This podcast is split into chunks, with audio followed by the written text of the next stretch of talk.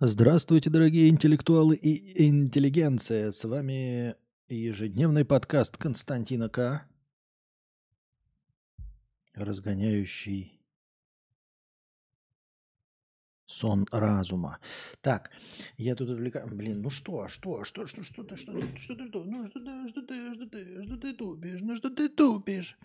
Так, здравствуйте, видите, как у нас много хорошего настроения. Это все благодаря одному беж подкаста Бубу, донату от инженера, который написал простыню текста, рассказывающую его историю какую-то, да? Давайте послушаем эту историю прочитаем, чем же нам э, перед нами хвастается э, Trust Me I'm Engineer в своей простыне под названием «Жизнь прекрасна». Или «Как я продолжаю радоваться жизни в свои 40». Просто хочу пробежаться по пунктам, рассказать, какой я Д'Артаньян, какие все пидорасы, все, все как мы любим, в общем. Во-первых, я богат. Нет, я не олигарх и не шейх, как Лемми или кто там у тебя топ-донатор сейчас. Я всего лишь вонючий средний класс. Моя годовая зарплата измеряется шестью знаками в евро.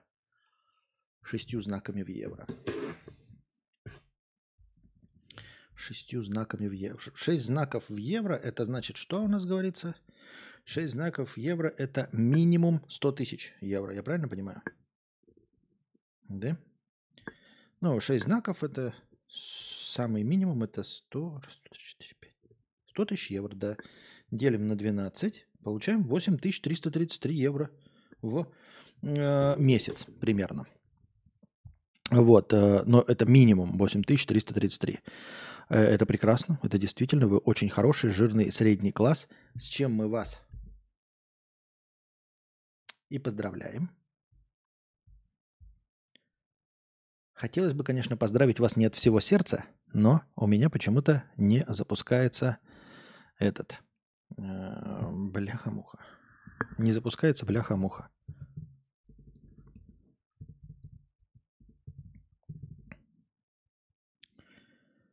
Уведомления в боте не было. Ох ты, ёптать, уведомления в боте не было. Ну давайте заново, да? Тогда, пока мы еще не потратили настроение. Я просто забыл. Я просто-напросто забыл. Видите, я найтбота переписал. Но и вот как он работает, команда, я не знаю. Почему не работает команда? В общем, Nightbot, видите, у нас в чатике э, пишет теперь только одну, без всяких этих, все способы задонатить. О, заработало. Значит, на слово «донати» он, видимо, реагирует, да? Надеюсь, без э, восклицательного знака. Хотя, кто его знает. В общем, теперь только одна важная команда, потому что, в общем, на все остальное ссылки-то нахрен не нужны, потому что все есть, вот поэтому link 3 условно говоря. Так, сейчас я оповещу. Действительно. Ой. Так. Да ёб твою мать.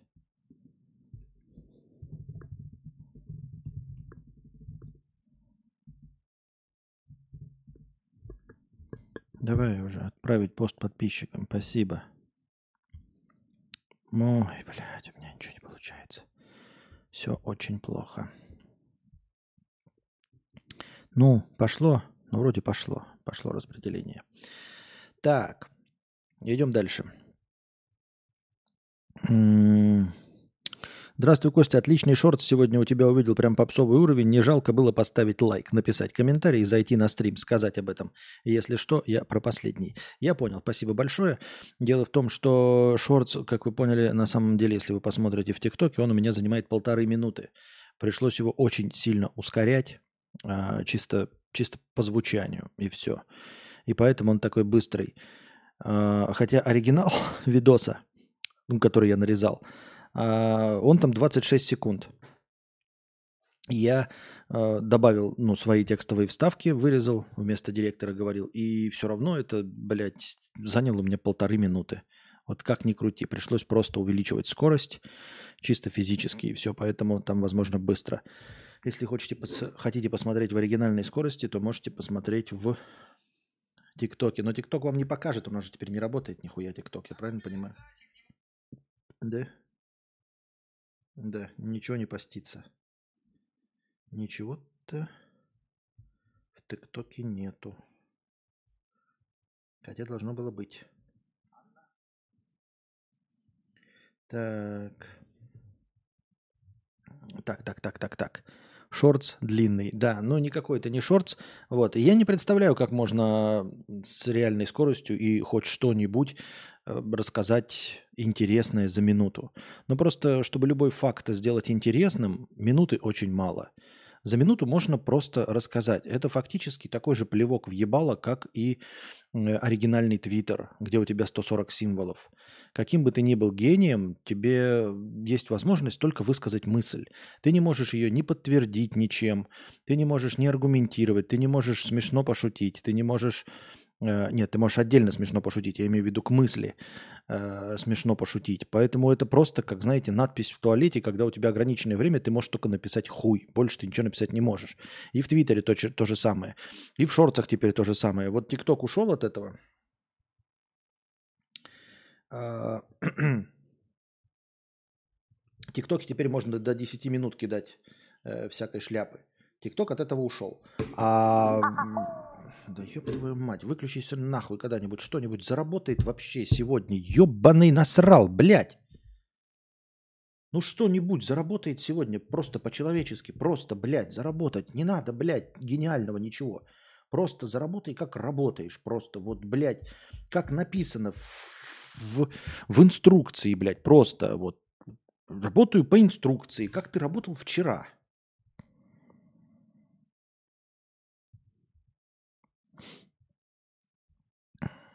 Непонятно. Вот смотрите, вон, видите, зашел э, хуй Луша, э, попрошайка, который в личках, еще раз, никогда никому, никаким кадаврианцам деньги не давайте. Якобы кадаврианцам. Вот есть, э, вон, видите, абсос, который пишет, а может ты неинтересный. Может это не он, просто такое же имя и фамилия у абсоса. Если это не ты, то не обижайся. Просто есть один абсос, вот именно с таким именем и фамилией, попрошайка. Вот. Он э, заходит в лички, в телеге или где-нибудь и пишет, что он кадаврианец, займите ему денег, и он вам вернет. Он никогда не вернет. Нет. Никогда ему не давайте, это просто клинический попрошайка и все. Вот. Но это как э, стандартное мошенничество. Вот так что под э, соусом того, что у вас э, просит якобы кадаврианец, никогда на такую хуйню не покупайтесь. Перезагружу-ка я, пожалуй.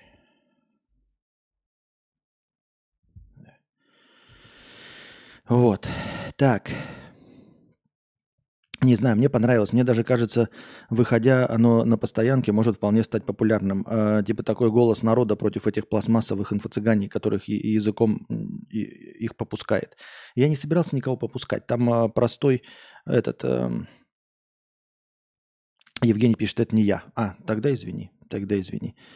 Вот. Э, так вот, э, просто, ну, совпадение имя и фамилия такое же.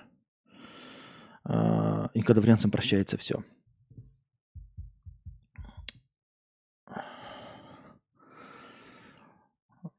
я не хотел никого попускать. Это же просто стандартно это. Там же ничего оскорбительного нет. Я не. И, во-первых, во-вторых, э, авторша не инфо-цыганин, а как это, консультант по устройству на работу, и все. Там нет никакой инфо-цыганщины. Я не хотел ни в коем случае никого оскорбить, ничего подобного сделать.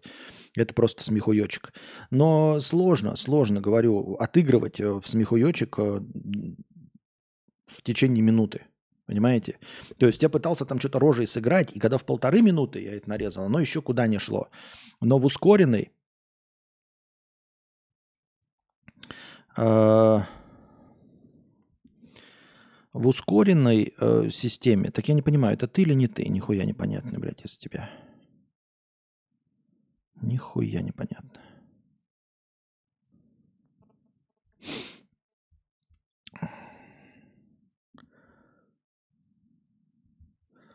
А, я отвлекаюсь. Комментарии в шортс продвигают их. Я не знаю, я не знаю. Так, the alias you said this comment to be of donate does not exist. Ага, ну-ка, напишите-ка просто донате по-английски. Донейт кто-нибудь в чат напишите. Мне интересно, Найтбот на это среагирует или нет. Напишите просто донейт. Только один раз. А, комментарии в шортс продвигают их? Да не знаю, никуда не продвигают. У меня пока в шортсе, где же те, что три дня назад, они собирают меньше просмотров, чем стандартный стрим. Понимаете? А ведь шорт-то всего минуту длится. Не, ну было и было, что бубнить. Да что ты пиздишь? Ты, э, если это ты, то ты, блядь, попрошайничаешь даже э, этот, как его, недели две назад просил. О, работает, смотрите, Гравиверюм. Спасибо, работает, видите? Команда Donate работает, если что. Если вдруг вам захотелось узнать, куда донатить, команда Donate и Nightbot вам отвечает все способы задонатить и дает ссылку. Так что, ребята, ни под каким соусом не покупайтесь. Э, никому не давайте деньги, особенно Евгению Рыженкову. Вот, нихуя он вам не даст. Это, блядь, э, старый классический нищий ёб. Вот и все. И ну, он там будет прям божиться, типа, блядь, я там данные паспорта свои дам, пожалуйста, помогите. Вот, все остальное. Нет. И, и нихуя он не вернет. Так что, вот. А, мы продолжаем. Так. И давайте начнем, наконец, с сегодняшнее стримообразующее простыня текста – от э, богатых людей. Давайте будем ориентироваться на богатых, а не на абсосов типа Евгений. Вот. Э, жизнь прекрасна. Или как я продолжаю радоваться в жизни в свои 40. Просто хочу пробежаться по пунктам, рассказать, какой я Д'Артаньян, какие все пидорасы, все как мы любим, в общем. Во-первых, я богат. Нет, я не олигарх и не шейх, как Лемми или кто там у тебя топ-донатор сейчас. Я всего лишь вонючий средний класс. Моя годовая зарплата измеряется шестью знаками в евро – но мне этого хватает, чтобы ни в чем себе не отказывать и комфортно жить в одном из самых дорогих городов мира. Как я уже посчитал, да, минимум шестизначная, если у него зарплата в год. Вот. А, это значит, что у него минимум 100 тысяч в год. Блять. Так, ну-ка. О, заработало. Ой, поздравляю, конечно, но не от всего сердца. Вот. Мне одному в шорте работа, с работой показалась роль Галины Ивановны. Чего? Ух, за три года делал перерыв от стримов, но одним глазком следил. Здравствуй, Костя, привет, ребята. Здравствуйте. Вот. Эм... 100 тысяч минимальный донат. И, о, то есть 100 тысяч в евро человек получает минимум в год. Он сказал, у него шестизначная сумма. Самая маленькая шестизначная э, сумма – это 100 тысяч евро. Делим на 12, получаем 8 тысяч 333 евро. Это минимум у человека. Так что он чуть более чем средний класс. Вот такие дела. Эм, для, так, но мне этого хватает, чтобы ни в чем не отказывать и комфортно жить в одном из самых дорогих городов мира. Чтобы не быть голословным, доначу за эту простыню 50 евро. Для меня это карманная мелочь. Могу донатить и больше, но не считаю, что продукт этого стоит. Во-вторых, я программолог. И искренне люблю свою работу и кайфую от нее. Частично это вызвано тем, что я искренне чувствую, что компания заботится о своих сотрудниках. После начала войны всех желающих вывезли из России и расселили по разным странам, включая Европу. Выплатили несколько десятков тысяч евро подъемных, держали за ручку и помогали на каждом шаге релокации. Я искренне люблю своих коллег. В большинстве своем это по-настоящему достойные люди, на которых можно положиться, и мы неоднократно оказывали друг другу поддержку. У меня отличные отношения с начальством. Наш SEO не кидает понты, ходит в худи и ездит на работу на велосипеде. Это при том, что мы не вонючий стартап. Ну, мне не очень понятно, почему проблема... Это сколько в месяц? 8333 евро. Это минимум. Так вот, а, я не понимаю, почему у тебя в качестве аргумента, что SEO хорош, это то, что он не кидает понты, ходит в худи, ездит на работу на велосипеде.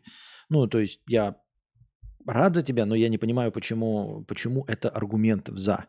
Я, например, не против, если бы там какой-нибудь начальник, да хоть там на Гелендвагене и прочем, лишь бы он свою задачу выполнял, лишь, лишь бы делал так, чтобы э, все работники получали деньги. А то, что он выебывается там роликсами и всем остальным, разве это играет какое-то значение, если он выполняет свою задачу? Мне так кажется, что работники должны выполнять прежде всего свою задачу, и все, в том числе начальники. Эм... В-третьих, я не позволяю новостям влиять на мое внутреннее спокойствие. Я сознательно окружил себя своим маленьким уютным мирком, и мне как-то похуй на то, что происходит снаружи. Я смотрю на людей, как на муравьев. Ну, бегают черти где-то с автоматами, убивают друг друга, мне похуй. Это нормально, это естественно, это человеческая природа. У меня же не полыхает, когда один муравейник нападает на другой. Почему мне должно полыхать, когда это делают люди? Такие же никчемные муравьи. Да, с ядреной бомбой, но что теперь, трястись в страхе? А может, метеорит ёбнет, а может, эбола. В равной степени обстоятельства непреодолимой силы. Не вижу смысла переживать. Ну, слушай, я бы тоже, наверное, абстрагировался и как бы включил у себя цифровой детокс, но я, не знаю, может быть, это оправдание, мне кажется, вижу, что, э, что этот, э, что я вынужден э, быть в информационном потоке. Э, с одной стороны, без новостей мне возможно, не будет хватать тем для разговора. То есть я могу, конечно, да, но надо перестраиваться как-то, чтобы рассказывать о чем-то, не касаясь новостей.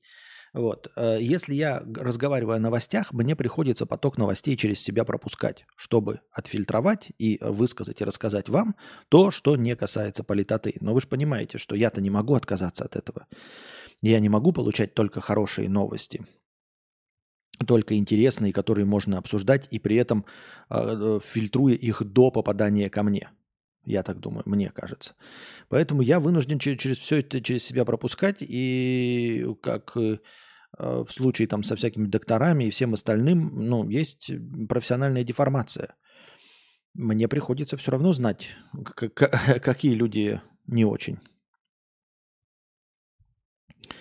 Вот таким вот образом. А так я с удовольствием бы тоже и, ребята, вам рекомендую, если э, нет никакой необходимости, да, то, возможно, тоже устроить себе цифровой детокс и постараться не читать, не видеть новости, потому что, как и сказал донатор, верно, это обстоятельство непреодолимой силы, с этим ничего нельзя поделать, как, в принципе, и со вспышкой ковида, эболы и всего остального. То есть, ну, может и метеорит прилететь, могут и инопланетяне прилететь, ёбнуть. В точности так же может и ядреная бомба ёбнуть. Поэтому какая печаль разница, в какой момент вы об этом узнаете. В-четвертых, мне почти 40, и я все еще получаю удовольствие вообще от всего. Я играю в игры с 4 лет, начинал еще с ZX Spectrum, и до сих пор получаю удовольствие от новых игр и фильмов. Ну, я тоже получаю удовольствие от новых игр и фильмов. Э, в чем здесь достижение. Получаю удовольствие от езды на мотоцикле, от секса, от вкусной еды, от прогулок по, центральным, по центрам европейских столиц. Ну, дальше идет перечисление, это понятно, просто перечисление то, что тебе нравится. То есть мне прогулки по центрам европейских столиц не понравились бы, даже если у меня были бы миллионы денег, просто потому что я не хочу гулять по центрам европейских страниц, э, столиц. Оно бы меня не радовало ни в 16 лет, ни в 4, ни в 5, ни в 40. И поэтому... Но я рад, что тебя это радует. От прогулок по центрам европейских столиц, от игры на музыкальных инструментах восхищаюсь новыми технологиями, даже контрибутю в open source проекты в свободное время и тоже себе в удовольствие. Я искренне считаю, что если меня сделают бессмертным на тысячу лет, за все это время я не устану от жизни. Слишком много всего, что мне интересно и на что не хватает времени. Как пример, я бы научился пилотировать самолеты. Это только вершина айсберга из моего виш-листа вещей, которыми бы я занялся, будь у меня больше времени. Сейчас представил, как ты или кто-то из слушателей подумал, вот же наивный хуйлак, за ручку его водит, реальной жизни не знает, однажды петух клюнет в жопу. Не знаю, мне не возникло такой мысли вообще. Как-то, не знаю, не возникло такой мысли. Ну, типа, что клюнет, за ручку водит, я как-то это... Что? Ну, ладно. На что я скажу, что именно так. Э, я сознательно отстранился от реальной жизни, той самой, в которой люди жрут друг друга, чтобы выжить. Возможно, я чувствую себя как батарейка в матрице. По трубочкам получаю питание, но другим трубочкам отводится говно, а я лежу себе в коконе и тщательно выбираю, с кем общаться и о чем стоит беспокоиться, а о чем нет. И это прекрасно. Ты как-то назвал людей, которые радуются малым вещам в жизни, дурачками. Лично я считаю, что заниматься не своим делом 15 лет, не найти себя не оста... и остаться... не остаться удовлетворенным и продолжать ожидать какого-то другого результата куда большая глупость. Ну, согласен, это большая глупость, но называя вещей, которые, людей, которые радуются малым вещам в жизни дурачками, э, я что-то не очень понимаю, почему ты э, довольно нагло, если не сказать оскорбительно, считаешь, что ты радуешься эм, малым вещам. Ты нихуя не малым вещам радуешься, ты пиздобол. Понимаешь? Я говорю, малым вещам радуются дурачки, которые говорят, блядь, ой, вода из крана идет. Ой, блядь, солнышко. Но ты-то нихуя не солнышку радуешься. Ты радуешься езде на мотоцикле. А мотоцикл, блядь, это не маленькая вещь, нихуя. Я мотоциклу бы тоже очень рад. Я радуюсь и Xbox, и PlayStation, и новым играм, и фильмам, и все это требует денег. Я не очень понимаю и считаю дурачками людей, которые э, радуются воде из-под крана. Вот типа, ого, вода из-под крана, ебать, лучше, чем в Африке. Вот про этих дурачков я говорил. А ты нихуя не радуешься мелочам. Нихуя себе мелочи. А можно мне такую мелочь, чтобы я порадовался? Можно мне, блядь, Харлей Iron 883? Ты знаешь, такой мелочи я бы тоже порадовался. И вот ты это список твоих мелочей. Э, гулять по, Европе... по центрам европейских столиц.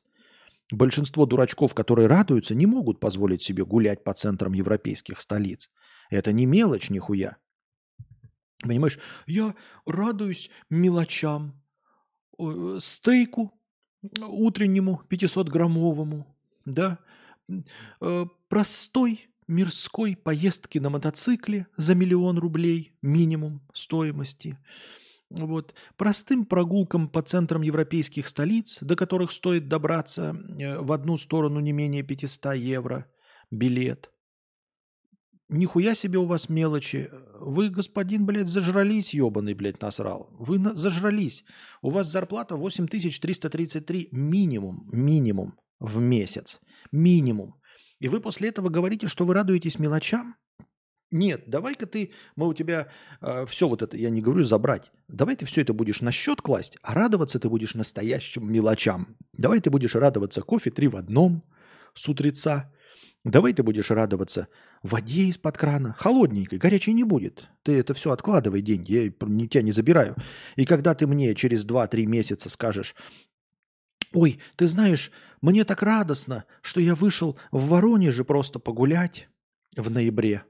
Солнышко светит, вода холодная в кране идет, Гречка на полках есть. Вот когда ты такой хуйней будешь радоваться, тогда ты будешь говорить и обижаться на дурачков и всего остального.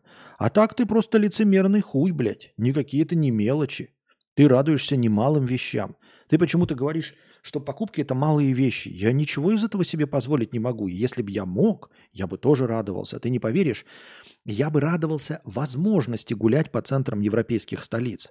Я бы радовался не самим прогулкам, тому, чему радуешься ты, а только возможности гулять по центрам европейских столиц. Только возможности бы радовался, понимаешь? Имеется в виду, что у меня было бы достаточно денег, чтобы ездить по европейским столицам и по ним гулять.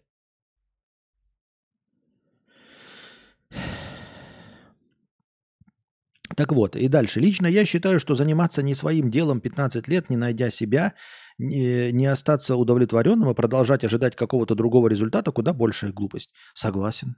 Согласен. Ну, так я и говорю, я по, поэтому и переживаю, поэтому я и говорю, что я потратил 15 лет своей жизни на, на глупость. И вдвойне обидно, что часть людей по, по какой-то причине называют меня мудрецом, хотя я являюсь по факту по своим поступкам и по удовлетворенности своей жизни как раз-таки глупцом.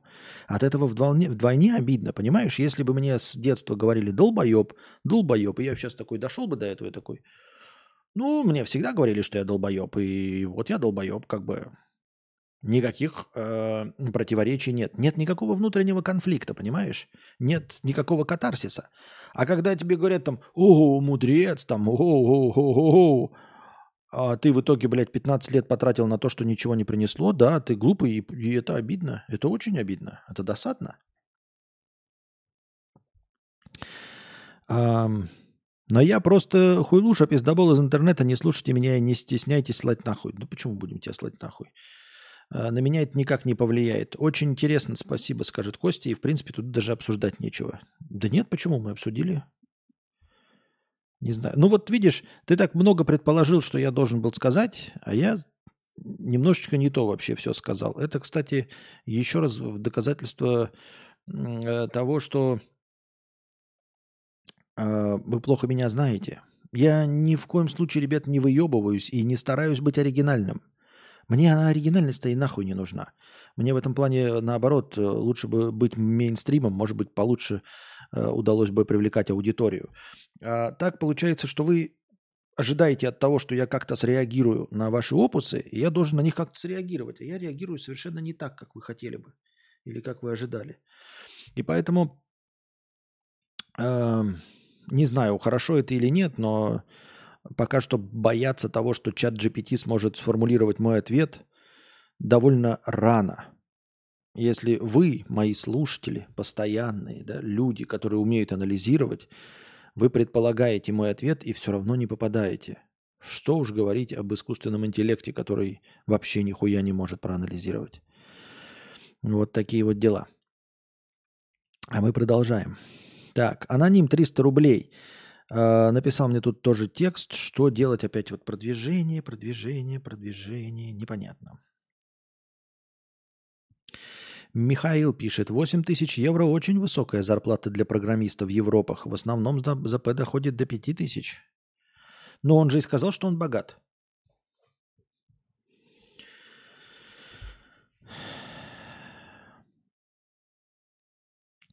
Много лет я был тобой раньше очарован. Как хорошо, что это прошло. Вот я сказал это. Я пошел пока. Пока. Э, пусть будет так. В продолжение предыдущего стрима ебанулся и решил примерно показать маленькую итерацию. Итерацию упорядочивания. Конечно, есть много идей, как и что сделать, но можно начать с чего-то маленького. Особенности. Так, добавил это картинки, что-то тут. Да. А, так это просто советы. Хорошо, я понял, спасибо. Я их прочитал еще раз прочитаю. Думал, что там еще что-то можно обсудить. Там нет темы для обсуждения. А, я не понимаю, вот ты говоришь, я был очарован, и это прошло. Да мне задача-то была не очаровывать людей. Мне задача деньги зарабатывать. А ты был очарован. Вот лучше бы я тебя вдохновил мне деньги донатить. Добровольные пожертвования. Очарование-то что мне с этого очарования? Очарование это ни о чем.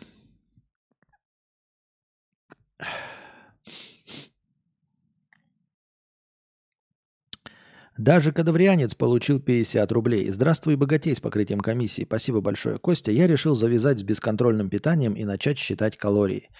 И хотел только у тебя спросить, 1500 калорий в день этого хватит, чтобы не умереть? и бустануть похудание. Спорт не предлагать. Я ростом 170-174 и весом около 94.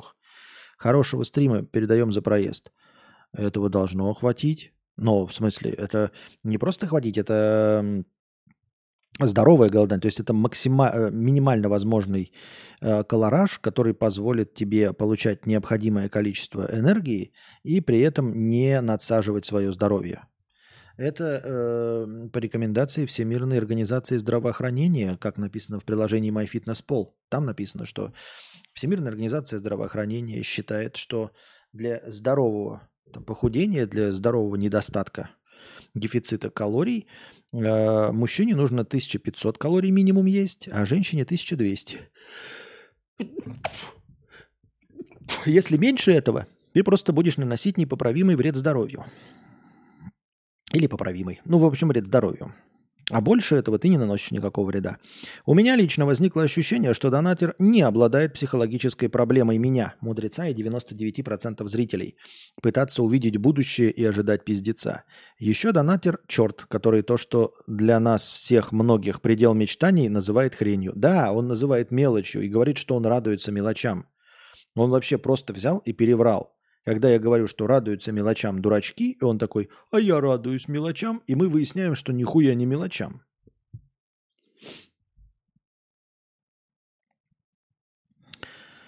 А, это всегда происходит, пишет Сергей, когда появляются деньги. Считаешь мелочью то, что раньше казалось недостижимым. Вот. Толковый программист вполне может получать 8 с лишним, а до 22 года на эти деньги в Беларуси, Украине или РФ жить можно как король. Хотя, знаете, автор просто не прав. Я зарабатываю больше, чем он, а меня сегодня порадовало только, что мне поссумы ночью клавиатуру не разобрали и почти не насрали на монитор. Вот это радоваться мелочам, что не насрали. Вот это, понимаю, мелочам. А он не мелочам радуется. Вот если бы он сказал, я просыпаюсь и радуюсь, что не обкакался, вот это я бы, понимаю, радовался мелочам.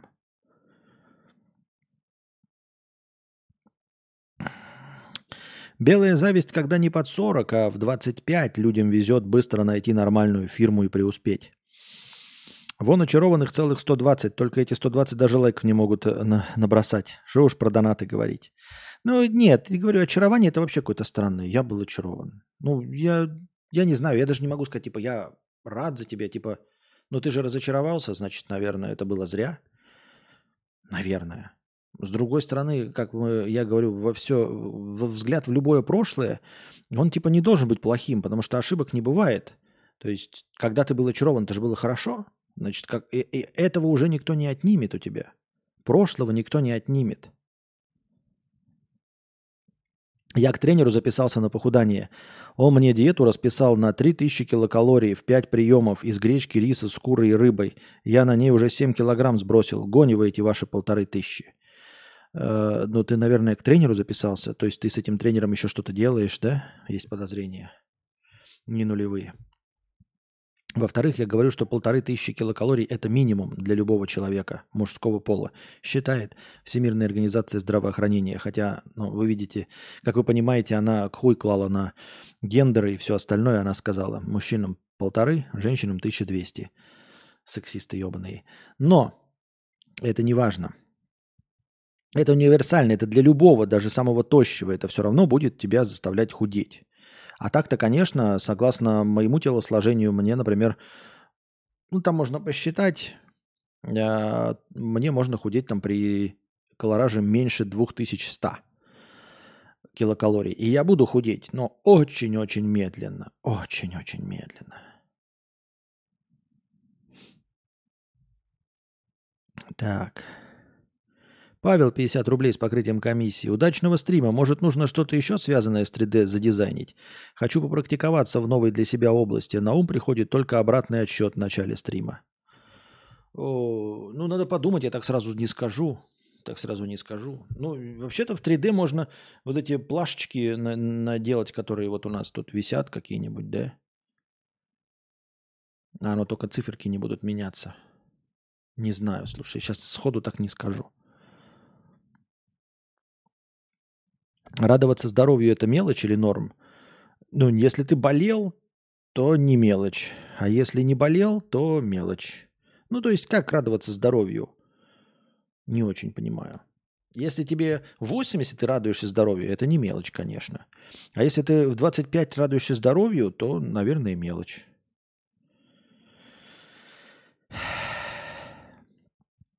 Аноним 250 рублей с покрытием комиссии. Шорт хороший. Спасибо большое. Костя 55 рублей. Костя, я... Ой, Иску. Я заметил, что в ленте рекомендаций Ютуба мне стали попадаться ролики с 50-100 просмотрами от непопулярных блогеров. Такого никогда не было у меня. Причем это не подвал ленты. Обычно это первая двадцатка роликов. И вот сейчас попался стрим, сука, стрим с девятью просмотрами. Ну как такое происходит? Я не знаю, я не понимаю, как такое может происходить.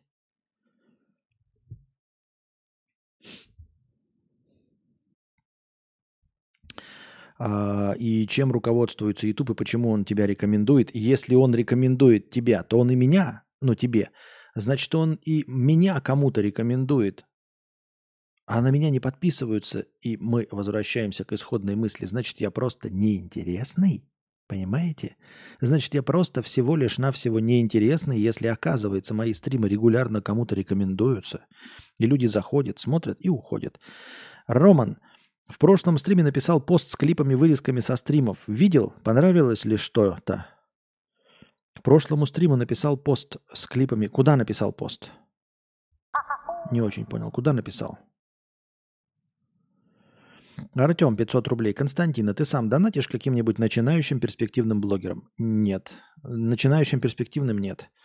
Э, иногда доначу, ну, просто там смотрю какой-то там стрим, и мне что-то может понравиться. И доначу.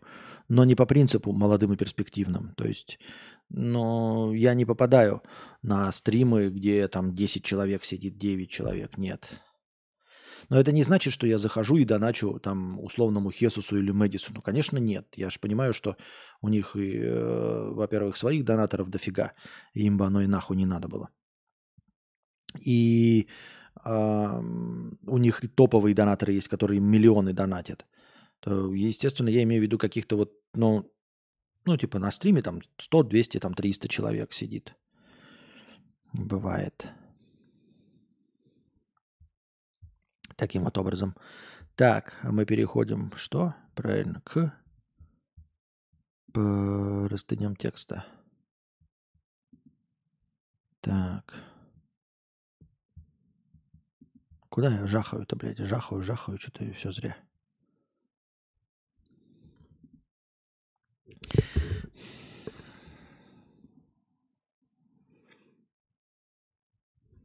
Ученые выяснили, сколько времени необходимо, чтобы признаться в любви. От первого свидания до первого поцелуя и встречи с друзьями есть несколько ключевых этапов, которые пары надеются пройти, когда начинают встречаться – Теперь исследователи сосредоточились на изучении одного из этих шагов, а именно признании в любви. Исследование впервые было опубликовано британским психологическим обществом. В ходе анализа ученые намеревались узнать, сколько времени в среднем требуется людям в разных странах и культурах, чтобы сказать «я люблю тебя». А, технологии так. В ходе исследований ученые из университета Аберта в Данди отработали чуть более трех тысяч участников из Австралии, Бразилии, Чили, Колумбии, Франции, Польши и Великобритании. 70% женщин и 30% мужчин. Далее их попросили заполнить онлайн-анкеты. В первом опросе участники ответили на шесть различных вопросов о признаниях в любви, в том числе и на вопрос о том, кто из партнеров сказал эти три слова первым в их последних отношениях. Далее их попросили рассказать, как скоро они начали задумываться над тем, чтобы признаться в любви. Когда на самом деле, сказ... когда на самом деле сказали эти слова, когда их партнер признался в любви. В конце концов, реципиентов также спросили об их стиле привязанности и о том, что они почувствовали, когда услышали от партнера «я люблю тебя» себя. Результаты исследований свидетельствуют о том, что в 6 из 7 стран мужчины чаще признаются в любви первыми. При этом мужчинам в среднем требуется 107 дней или 3,5 месяца, чтобы произнести «я люблю тебя». Ученые также выяснили, что мужчины начинают думать о признании уже через 69 дней после начала отношений в то время как женщинам потребовалось 77 дней, чтобы задуматься над этими словами и 122 дня, чтобы их произнести. Авторы исследования отмечают, что большинство участников почувствовали себя счастливыми, когда услышали признание, хотя, вероятно, стиль привязанности также сыграл роль в этой реакции. Например, реципиенты с избегающим стилем были менее счастливы, тогда как участники с тревожным стилем привязанности были более счастливы в этот момент – Впрочем, так или иначе, все участники вопроса были рады услышать эти три слова. Отметим, что данное исследование было проведено вскоре после того, как команда из Университета штата Мичиган обнаружили совпадающие личности вовсе что совпадающие личности вовсе не являются идеальным подходом к поиску единственного. Вот вроде бы э, начало начинаешь, э, ну, заголовок читать и кажется интересным – а на самом деле хуйня какая-то, вот просто постная хуйня. Что мы узнали? Мужчина через 107,5 дней признается в среднем, женщина через 122 дня. Начинает задумываться через 69 дней э, о том, чтобы сказать, что любит, а женщина начинает задумываться через 77 дней. Как нам это поможет? Хоть в чем-нибудь. Ладно, это нам не поможет никак в отношениях, не поможет ничего понять. Это нам, нам даже с точки зрения маркетинга не поможет ничего продать. Вообще не представляю, для хуя и для кому это может быть информация. Ну, может быть, может быть. Что мы можем полезное, э, э, интеллектуальное почерпнуть из этих исследований, предположив на секунду, что это правда? Мы можем почерпнуть такую мысль, что вот если вы начали отношения, и условно через 150 дней вы не хотите сказать «я люблю тебя» своему партнеру или партнерше, то, возможно, вы и не влюбитесь. Возможно. То есть есть вероятность, что вы не влюбитесь. Потому что в среднем вы должны были бы уже признаться. А то вы знаете, там ходишь в отношениях и думаешь, ну блин, я вот что, что, что я чувствую любовь или нет? Вот если ты не хочешь сказать к 122 дням, то, наверное, все-таки не хочешь. Артем, 500 рублей. Что думаешь по поводу Илона Маска? Действительно ли он такой талантливый, как про него говорят? Э, нет. Я не знаю. Во-первых, все время говорят э, и спорщики, которые говорят, ой, на самом деле Илон Маск не гений. И мне хочется спросить, а кто говорил, что он гений? И ты спрашиваешь, действительно ли он такой талантливый, как все говорят? А кто говорит? Кто, кто где говорит? Просто я слышу только, как все говорят, он не такой талантливый, как о нем говорят. Вот это говорят. А кто, где эти люди, которые говорят о том, что он талантливый? Я не понимаю. А, ну, если таковые есть, то я в любом случае с ними не соглашусь, потому что я считаю, что талантов и гениев вообще не существует, ну, в целом. То есть талантливых э, на, на уровне вот Илона Маска, изобретателей, вот на том уровне, на котором это преподносится, а, таких людей вообще не, быва, не бывает, не было, нет и не будет. А, существует, например, вот гениальный математик Перельман, да, а, в свое время, вот здесь сейчас он живет, и он гениальный математик, потому что он решил такие-то вот математические задачи, которые до этого никто им не решал. Прекрасно гениальный математик.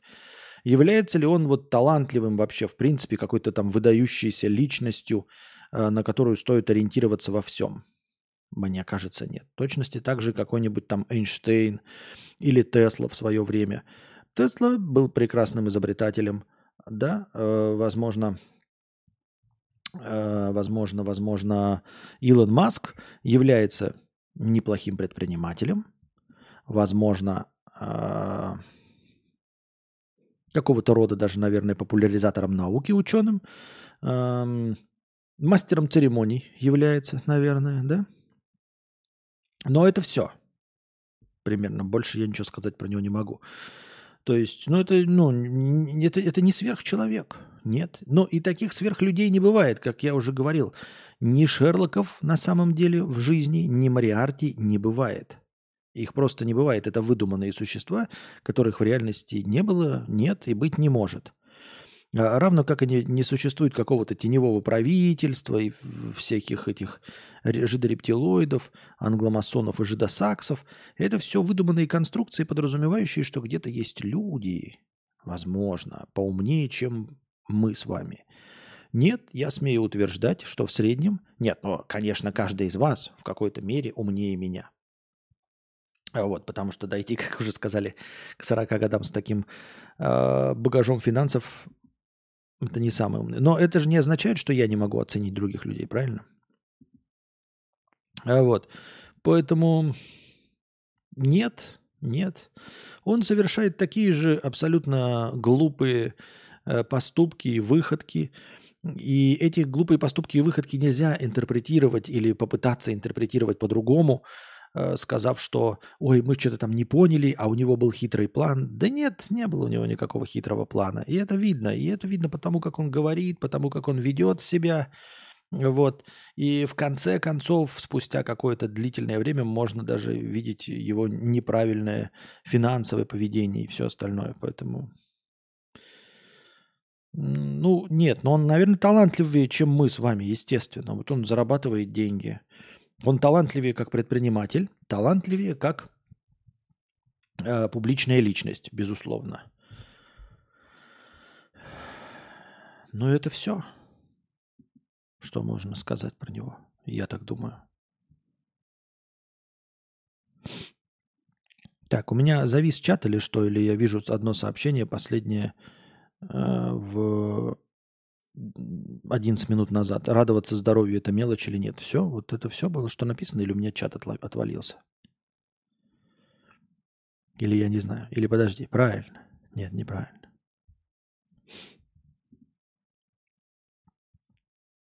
На Ютубе разруш... разрешили возбуждающие танцы и кормление грудью.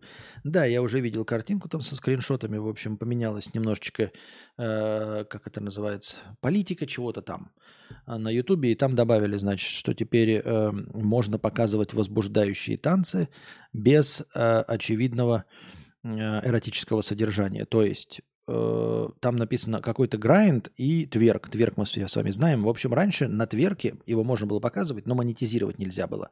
А теперь тверк можно монетизировать. И грайнд, что бы это ни было. Скажите мне, что такое грайнд? Тоже, видимо, как, какая-то тряска телесами возбуждающая. Теперь авторы роликов э, смогут зарабатывать на видео, где видны соски, например, при демонстрации работы молокоотсоса. Э, никакой эротики, но если немного, то можно. Если там нет, э, ну, типа, откровенно голышей, то, в общем-то, жиром на жопе вы трясти можете. То есть само по себе это не является эротичным. Если вы, кто-то от этого возбуждается, там прямо написано «возбуждающие танцы». Ну, милости просим, что-то можно сказать. Эксцентричный, это слово его описывает максимально точно. Наверное. Ну, эксцентричных много просто, оно без окраса э, э, его популярности. Эксцентричный это просто человек. человек. Человек эксцентричный может быть вообще никому не известен.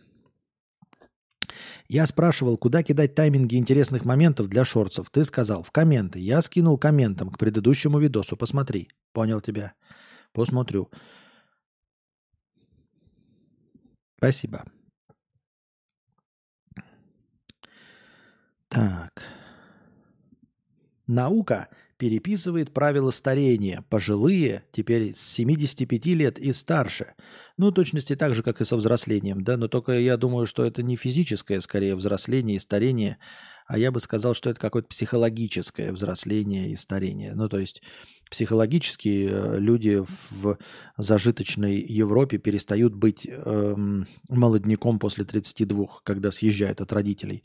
Но естественно, что пубертат-то у них наступает э, в то же самое время, что и три века назад. Офигеть, а мне на днях заблокировали видео за ссылку на ВКонтач документацию с формулировкой, что это порно-контент.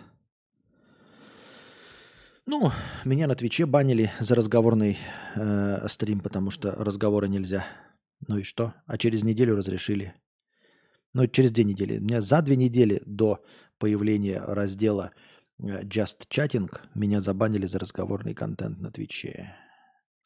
Итак, итальянская демография находится в период значительных изменений с увеличением числа пожилых людей и сокращением числа молодежи и рождаемости – эта динамика влияет на различные аспекты национальной жизни, такие как пенсионная система и государственный долг. Важным поворотным моментом стало предложение итальянского общества геронтологии и гериатрии переопределить старость, предлагая рассматривать человека как пожилого с 75 лет.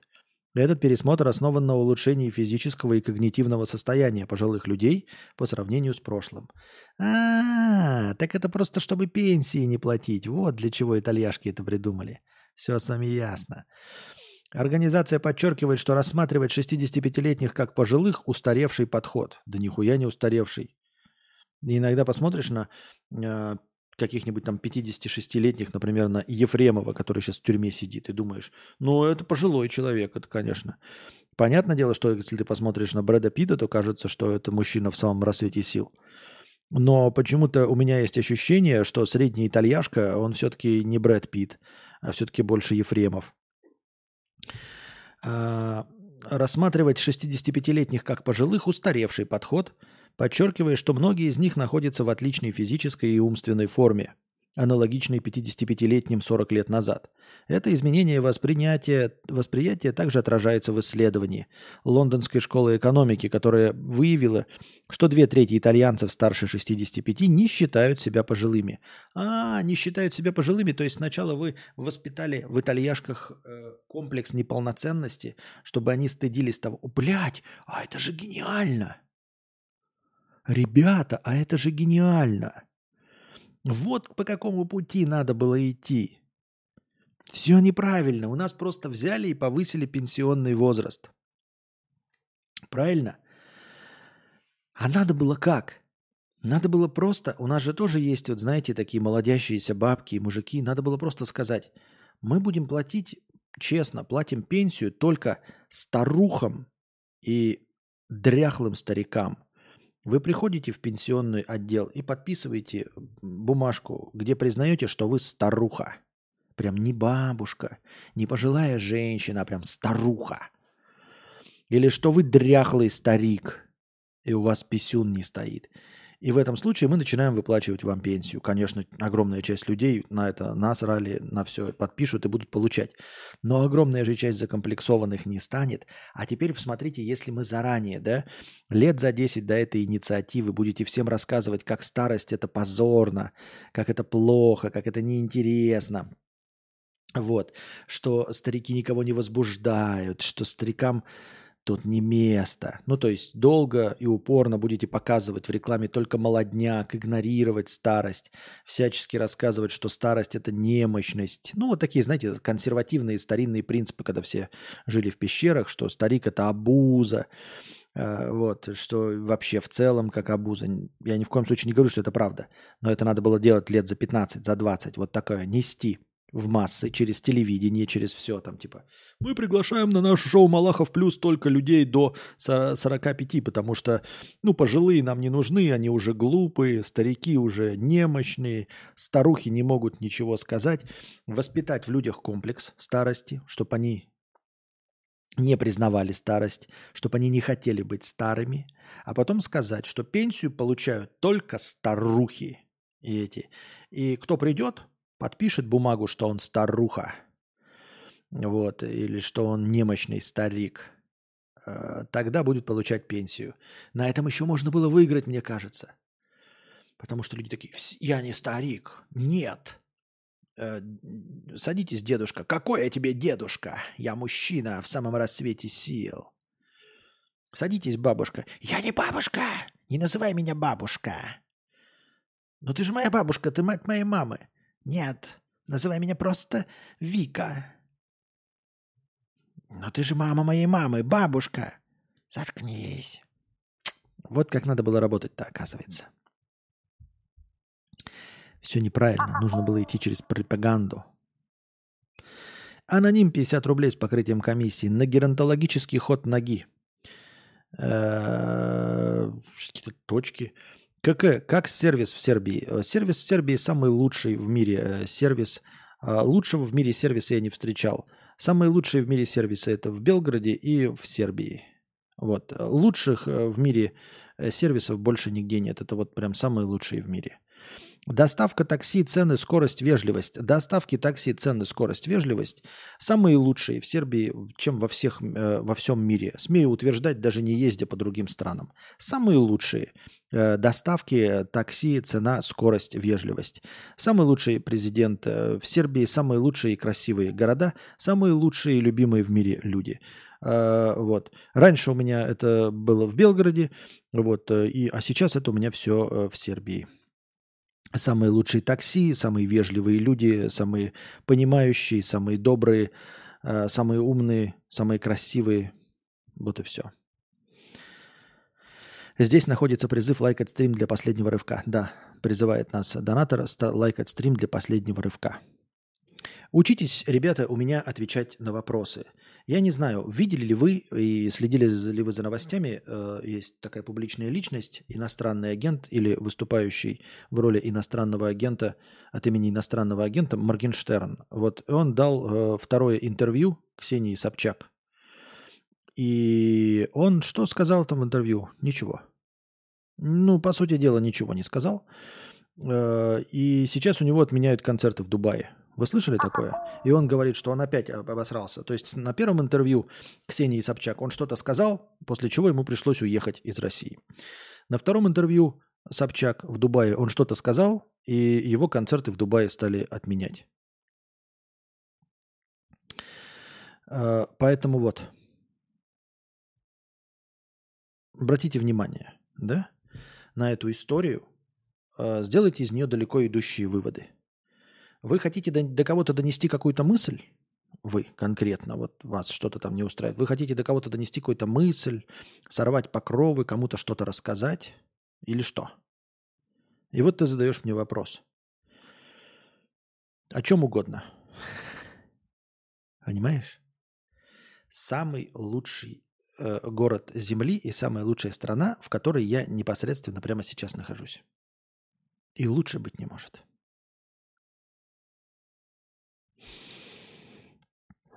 Так. Зритель, заставший Ватиславу 50 рублей с покрытием комиссии, глянул сегодня твой новый шорт, и, честно говоря, он говно. Ты реально сдулся в плане таланта. Вот опять, видите, э, до этого был разговор о, как это, очарован был, а тут в плане таланта сдулся. А у меня был талант? То есть а у меня был талант? Это же круто. Он был, и я сдулся. Я-то думал, что у меня его и не было никогда. А теперь оказалось, что я сдулся. То есть он когда-то был. Хотя бы как... То есть у меня сейчас нет таланта. По моему мнению, у меня его и не было. А по твоему мнению, он у меня был. Получается, твоя картина мира мне даже приятней. Приятней. Глянул сегодня твой новый шорт, и, честно говоря, говно.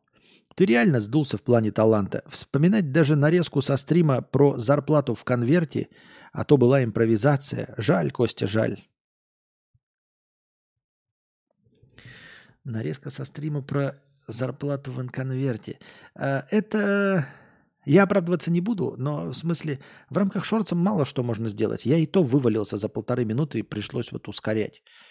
А, я помню все вот эти про то, что стоят за воротами очередь, то, что я говорил про, ну, как обычно говорят начальники, там типа, хочешь, что-то не нравится, Чемодан, вокзал и нахуй на другую работу. А, за воротами стоит очередь на твое место. Я все это э, мог сказать и вспомнить, но этот шортс был бы 10-минутный, его нельзя было бы уже никак вложить в минуту. А это именно шортс. Я не знаю, как в шортсе работать. Понимаете, я и так не уложился. И так не уложился. Это не значит, что было бы смешнее или талантливее, дорогой зритель. Не, ни в коем случае. Это я про то, что я не все упомянул, даже то, что сам знал, и то, что сам отыгрывал, и то, что сам якобы импровизировал. У меня все равно это где-то в глубинах памяти осталось, но я это не смог реализовать. Так. Неплохая мысль. Еще и приплачивать надо будет за удостоверение не пенсионера, а молодняка. Да, еще и платить. Э, Артем, 250 рублей. Бывают ли у тебя вьетнамские флешбеки? Какое самое, какие самые яркие воспоминания остались от Вьетнама? Э, самые приятные воспоминания. Вьетнам самая лучшая в мире страна. Э, самая хорошая, с самыми лучшими гражданами в мире. Я не понимаю, я разве что-то другое когда-нибудь говорил? Самая лучшая в мире страна. Ну, после Сербии, конечно. И после Белгорода. После России, в смысле. Вот. Эм, прекрасные люди. Все прекрасно было во Вьетнаме. Э, Все отлично. Тепло, море. Э,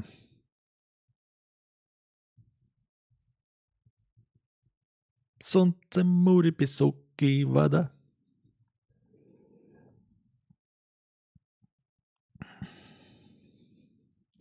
Скажу, как популярный блогер, последний шорт с мудреца самое крутое, что я видел от мудреца за последний год. Э, спасибо, но это, это же шутка юмора. Я в юморе-то вообще, а, не силен, б, тут был подходящий э, контент, на который можно было ответить, из чего можно было вырезать. Э, да? И в-третьих, я не смогу это повторять на э, регулярной основе, потому что, не знаю, мне кажется, не могу. Я не оправдываюсь, я бы хотел, но я просто не умею. У тебя много классных моментов, легко в минуту укладываются. Надеюсь, что посмотришь. Нет, э, я постараюсь сделать. Вот тут еще один возник какая-то мысль. Я не помню, кто ее написал. Сейчас в чате или где-то еще написали. Эм, а нет, нет, у кого обратите внимание, что на шорце, которые уже три дня назад выложены, у них просмотров меньше, чем у стримов. Как так получается? Ну, то есть вы готовы сидеть длить... Понятное дело, что вы скажете, мы на стрим заходим по нескольку раз, несколько просмотров засчитывается. Окей, но опять же, вы заходите на стрим и смотрите 10, 15, 20 минут.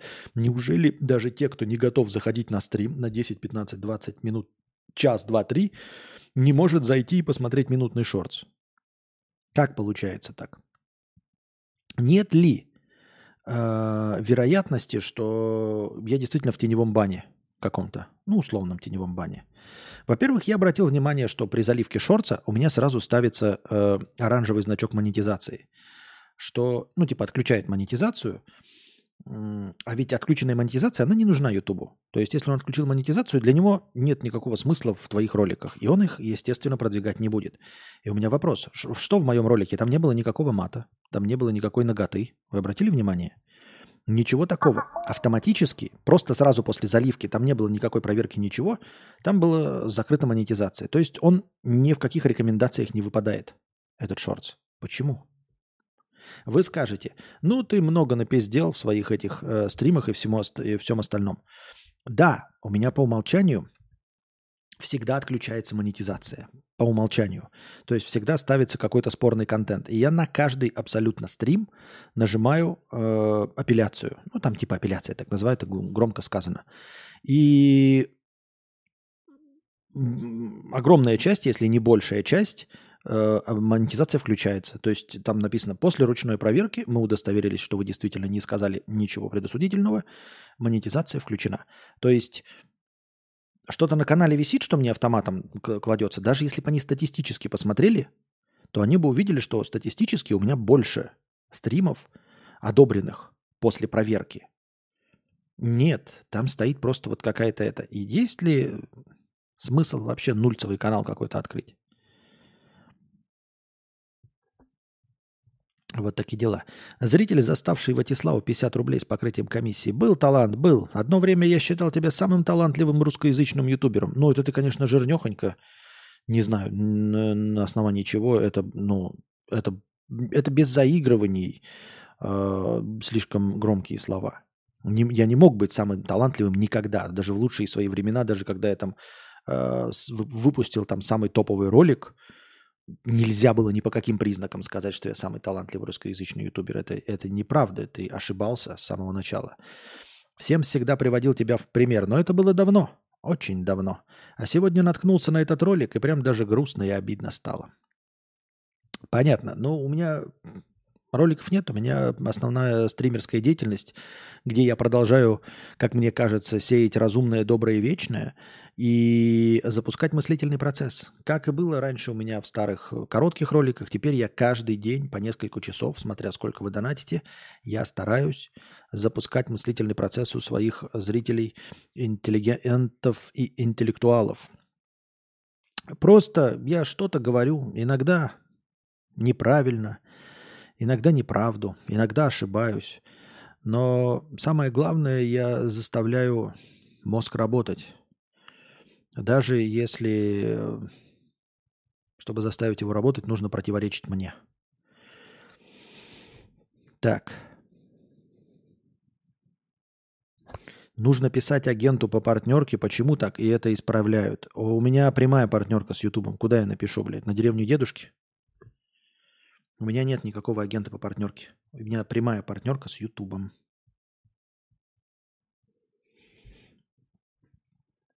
Костя, я думаю, надо побольше шорцев, типа под наплывом пойдет. Я не понимаю, мне их сюда выкладывать, если они по умолчанию у меня, э, как это, с закрытой монетизацией. Вы понимаете, что закрытая монетизация, я потом подаю апелляцию. Она срабатывает, и через 9 сообщений ой, через сутки, они типа, ой, мы посмотрели, исправили. Но она же через сутки после выкладывания не будет никому рекомендоваться, правильно?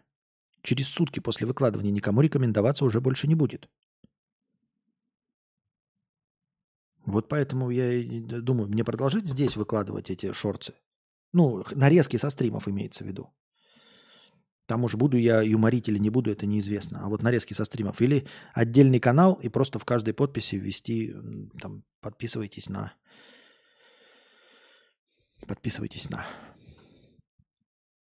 Все спизжено до нас. 300 рублей. А, простыня текста. Тратишь, хуячишь в ответ шиш. Ну вот доначу и предлагаю идеи. Константин сказал, я не знаю, как сделать, покажите Тити. Слушаю только тех, кто донатнул. Чего? Ну вот и доначу и предлагаю идеи. Константин, так, тратишь время и свои копья, пишешь простыни, рисуешь визуализацию. Ладно бы простыней много э, было.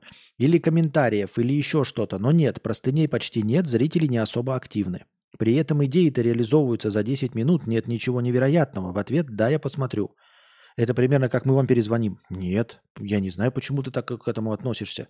В ответ да, я посмотрю. Я увидел твой донат во время стрима. И, а как я должен сразу? Там тебя человек задонатил 300 рублей, простыню текста и написал, э, не читай во время стрима. Сам написал, не читай во время стрима. Там идут советы по продвижению и э, типа дизайн этого. И я говорю, да, я посмотрю. А как мне сейчас это реализовать в стриме, тратить на это время ты хочешь? Ну, я не против, если ты хочешь, ты просто скажи, я хочу, чтобы ты прям во время стрима сейчас вот это все делал. И я не понимаю, почему ответ «да, я посмотрю» к э, твоей простыне, где написано «посмотри не во время стрима». И я говорю, да, я посмотрю. Это не, не отмаза, мы вам перезвоним. Нет. Когда посмотрю, подсосалась ли картинка, где ждать фидбэк, если он будет. Да, не вокруг моих донатов подкаст крутится, но хочется более точного ответа. В прошлый раз тоже начинал донатить, и после пары таких игноров просто ушел со стрима на несколько месяцев. А каких игноров? Вот приводи пример, о чем ты говоришь? Я не понимаю, когда я последний раз игнорил? Иногда бывает, мне вопрос задают, я не знаю ответа, я говорю, не знаю. Или типа, ну ок. Я же не во все могу, не обо всем говорить. Если ты напишешь, что, блядь, э, аниме Гангном лучше, чем, э, блядь, Берсерк. Ну ок. Но это не игнорирование, я больше его не смогу сказать про это ничего. Потом какая-то обида закрадывается. Ну какая может быть обида, я не понимаю. Если вы на это обижаетесь, то, конечно, лучше тогда вообще ничего не, не донатить и не спрашивать. Если вы думаете, что я э, смогу также жирно ответить на ваш комментарий про, по содержанию аниме, как на вопрос про наушники или фотоаппараты, ну, вы ошибаетесь. Нет. Я не смогу также многословно отвечать.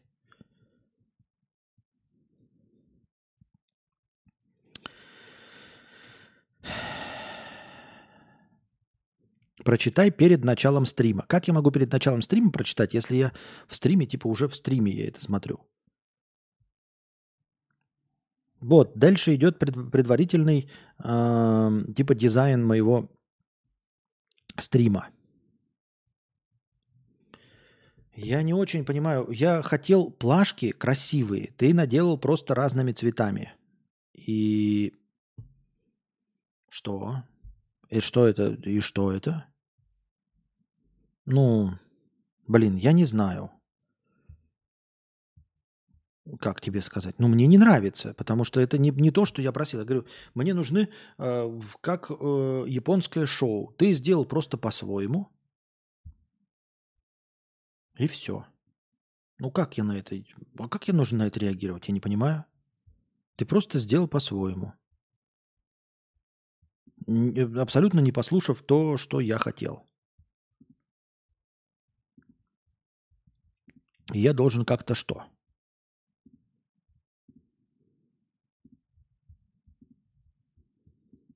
Вот. Вот такой дизайн. Я не, ну, мне не нравится, мне не кажется, что это лучше, чем, э, чем у меня было. Мне не кажется, что это даст что-то продвижению.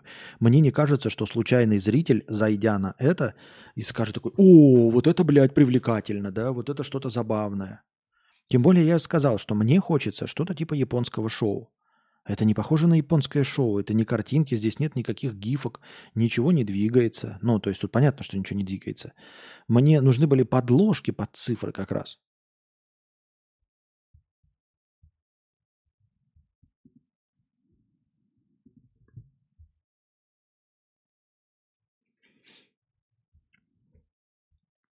Так. Особенности. Добавлен чат таким, как ты его видишь. Я не хочу вообще добавлять чат. Это уже устаревшая канитель. Ни у кого чата нет. Нахуй никому не нужен этот чат. Тем более чат э, сейчас э, работает в, в Ютубе даже в записи. Он чат под, подтянут. Ты можешь в любой момент на Ютубе смотреть, э, что было в это время. Зачем тебе видеть чат, как, как я его вижу? Какой-то бред. Это уже давно э, закончилось. Второе. Сборы в отдельном блоке все вместе. Ну, сборы в отдельном блоке окей. Хорошо. Сборы в отдельном блоке. Так, где это у нас?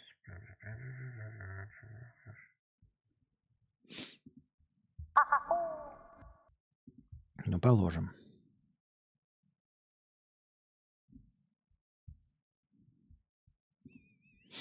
Так. Ну, положим.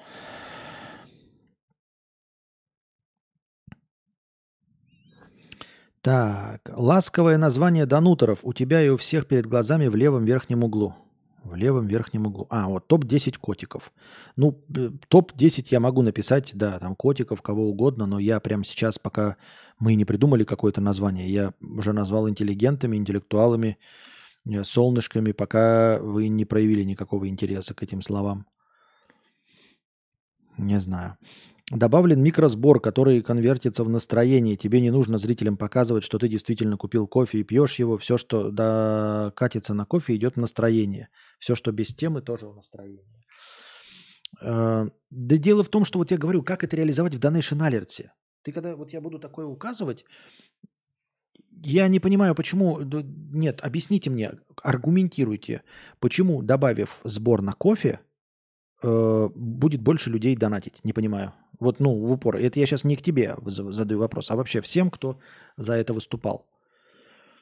Просто на кнопке, понимаете, нужно, чтобы люди пошли на кнопку донатить. И только там они увидят про сбор на кофе. Почему-то мне кажется, что никто такой, о, а он еще на кофе собирает, ну на это я могу задонатить. Серьезно? Я не, не, не, не верю, не понимаю смысл в микросборах, потому что они все будут выглядеть в одном. То есть настроение и микросбор будет. Ну так вы все равно донатите на настроение. Вы, то есть просто дублирующий, как ты говоришь, по умолчанию будет куда-то идти, да, в настроение и в микросбор. Это должно замотивировать людей. Дескать, не просто в настроение, а еще и на условное кофе, да? Это типа замотивирует. Цвета и точность расположения не важны. Пока важно, на мой взгляд, только то, что сверху. Понятно. Так, поехали дальше. У тебя перед началом э, стрима есть отсчет до начала. Вот можно увеличить этот счет и предзаписать фразу, стимулирующую каким-то небольшим действием. Во-первых, счет у меня там от 10, э, от, э, ну, 10 до 0, и он нужен только для буферизации. То есть у меня стрим же сейчас, если я правильно понимаю, я давным-давно не заходил, не проверял, но смысл-то в том, что стрим начинается сразу. Вот буквально началась трансляция, и вы видите циферки, если вы там прям на этом, что-то типа 3, 2, 1, и все, и я начал говорить. Смысл в том, что вы зашли на трансляцию, и я уже говорю, нет никакого ожидания. А, я не могу предварительную вставку сделать вот эту, потому что, понимаешь, я нажимаю типа старт стрима, вот это 10, 9, 8, 7, 6, и в это время нажимаю начать трансляцию. В какой-то из, этого, из этого момента трансляция включится. Она включится на восьмой секунде или на первой секунде, но в любом случае она вот в этом промежутке включится. То есть если я туда в 10 секунд вставлю какую-то голосовую эту, она будет постоянно обрываться. Непонятно что. Понимаешь? То есть на этот кусок я не могу. Если ты имеешь в виду, что после этого счетчика еще какую-то заставку пускать, я не знаю. Что-то я, ну, не знаю. Скажите мне. Просто сама по себе как я уже сказал, на этой десятке я не могу ничего включить, потому что стрим, а, он зависит от интернета, блядь, от того, что у Ютуба в голове, от каких-то обновлений страниц. Совершенно непредсказуемо, в какую секунду начнется стрим. Вы, наверное, даже замечали это. Что иногда стрим начинается в 8 секунд, а иногда 3, 2, 1, 0. Иногда я даже успеваю уже начать говорить, уже счетчика нет. Вот. И я не хочу в начале продлевать этот момент. То есть мы как-то пришли к этому. Долго мы же это обсуждали, долго мы до этого росли и, и пришли, наконец. Мне кажется, что никто об этом не говорит, но все ценят что непосредственно после начала трансляции, когда начинают приходить оповещения, люди заходят, и я в этот момент уже говорю, нет никаких сборов средств. А сборов средств, между прочим, дорогие друзья, нет благодаря спонсорам на Boosty. Становитесь, пожалуйста, спонсорами на Boosty. Пожалуйста, дорогие друзья. Не поленитесь, зайдите по второй ссылке, вот этот Linktree, найдите и станьте спонсором на Boosty. Только благодаря спонсорам на Boosty у нас теперь нет в начале никаких сборов. И мы сразу же со старта начинаем стрим благодаря спонсорам на Boosty. Спасибо большое всем спонсорам на Boosty. Именно они обеспечивают начальное хорошее настроение. И мы все забыли, как было раньше по два часа сборов. А сейчас трансляция заходит и сразу старт. Я не готов делать этот шаг назад. Я не уверен. Я, ну, Я не знаю, опровергните или подтвердите. Хотите ли вы делать шаг назад, чтобы стрим начинался с какой-то бодяги, ну типа условной вставки, где я говорю, дорогие друзья, здравствуйте, тоси-боси, через 10 секунд начнется стрим, хотелось бы вам напомнить. Оно нужно? В качестве писинг-паузы вот это вставить вместо антрахта вставлять какую-то текстовую, типа, ребята, не забывайте донатить, у нас есть вот эта ссылка для донатов, это, это, это, пятое, сеть, десятое. Над этим я думаю, и это я хочу реализовать и реализую. То есть, чтобы в начале писинг-паузы была вот эта вот вставка. И в конце, ну, потом, понятно, стрим отключается, чтобы в записи не оставалось ничего. Но это будет как джингл на радио. Все-таки мы же радио слушаем, все слушаем и привыкли к рекламе, и можем не какое-то время рекламу потерпеть. Пусть будет в качестве писинг-паузы у нас будет вот такая рекламная текстовая вставка. И после этого стрим отключается и начинается уже с того момента, где я опять разговариваю. Но в начале стрима, мне кажется, это будет шаг назад. Это откладывание начала стрима. Начало стрима должно быть, к этому уже пришли, должно быть прям непосредственно с разговора.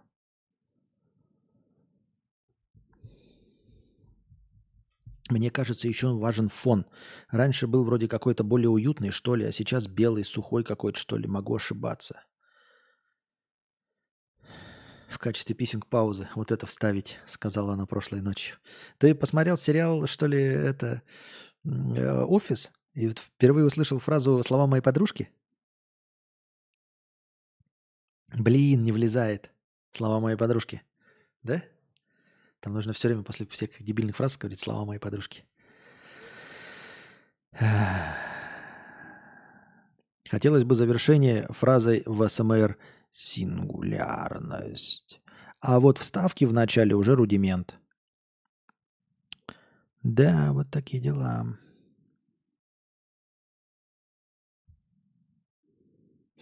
Так вот, через э, каким-нибудь небольшим действием, через 10 секунд начинается стрим. Дамы и господа, я хотел бы напомнить, что длительность стрима зависит от количества донатов и подписчиков на Boosty. Подпишись маленькой суммой, и стримы в регулярности будут дальше. Спасибо и начинаем. Ты, писатель, сам знаешь, как маркетолог скажу, что фраза должна быть короткой и емкой, ласковой для ушей, несмотря на настроение, и желательно только с одним посылом – подписаться на канал. Поставить лайк или подписаться на Boosty. Не все сразу. Выбери пока только одну метрику и стимулируй ее. Так что, дорогой друг, я надеюсь, ты не обиделся. Если тебя обидел сейчас мой ответ, хотя я совершенно этого не желал, то тогда лучше не давать советов, понимаешь? Потому что я не знаю, как уж не обидеть. Я четко ответил по всем твоим пунктам. Э, часть из них послушал, переместил вот это. Эм, готов в качестве вставки писинг-паузы вставить. Вот. Ну и все. И дизайн мне не подходит. Если ты можешь, ну, в смысле, если тебя обижают такие ответы, и ты такого рода получал ответы и раньше, и после этого обижался и уходил, извини, с этим я ничего не смогу поделать, и тебя всегда будут обижать мои ответы. С этим уже ничего не сделать. Не, я не смотрел сериал «Офис», просто от усталости у меня чувство юмора деградирует. М-м, деграднул до сериала «Офис».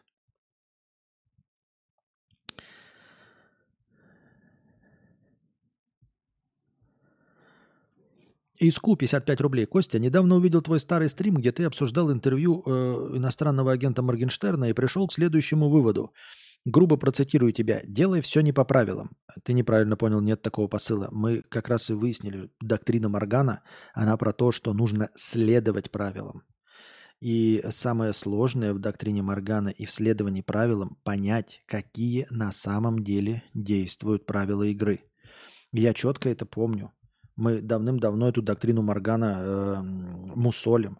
Доктрина Моргана, она про то, что нужно знать правила игры, исследовать правилам игры.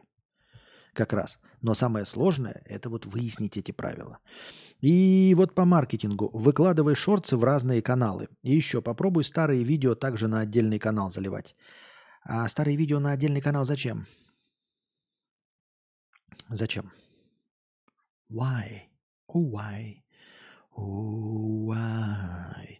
Oh, why? Ту-ду-ту-ту. А насчет пробовать еще, кстати, на разные каналы, тут есть такая э, немножечко, э, как это, зыбкая вещь. Я тоже о ней читал. Вы же не забывайте, ребята, что я помимо ваших советов, я все еще сам читаю про то, как продвигать и все остальное. То есть я слежу за трендами, я имею в виду не трендами трендами, а трендами в продвижении и всем остальном. И э, кто-то говорил, что э, YouTube не любит перезаливы. То есть э, вполне возможно, что он не полюбит, возможно, ему не понравится шортс из уже готовых моих стримов. У меня есть единственная надежда, что стримы это не видео. И если я перезаливаю на свой же канал, то, возможно, это еще даже хуже. Ну, то есть там есть какие-то очень зыбкие места в этой теории. Никто, естественно, ничего не знает. Но есть мнение, что YouTube не любит перезаливы. То есть, э, что в шорцах не сработает такая хуйня, что типа ты увидел у кого-то шортс прикольный, взял его, спиздил и перезалил, и он заработает. Не заработает. YouTube увидит, что ты перезалил, и к этому относится хуево. Вот. И он же не знает, себя ли ты самого перезалил. Понимаешь? Поэтому получится, что есть какой-то, ну, условно, например, в теневом бане канал, и ты на него заливаешь первым. Он видит это, но так как теневой бан тебя не продвигает. А все остальные заливы считаются перезаливами. И не продвигаются, потому что они перезаливы. Понимаешь? Понимаешь?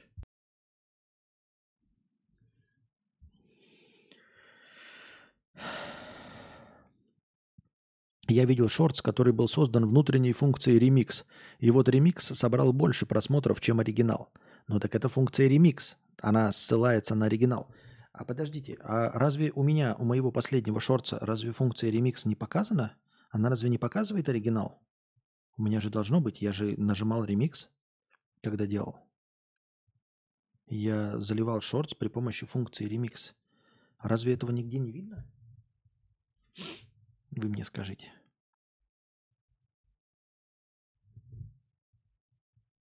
Это нигде не отмечено, никак не понять, что это, блядь, ремикс. Я не понимаю. При том, что на ремиксовом шорте была ссылка на оригинал, и еще ремикс был обрезан. Как это работает, я не знаю. Костя, а что лучше, наушники, микрофоны или фотики? А, фотики. Фотики, потом микрофоны, потом наушники.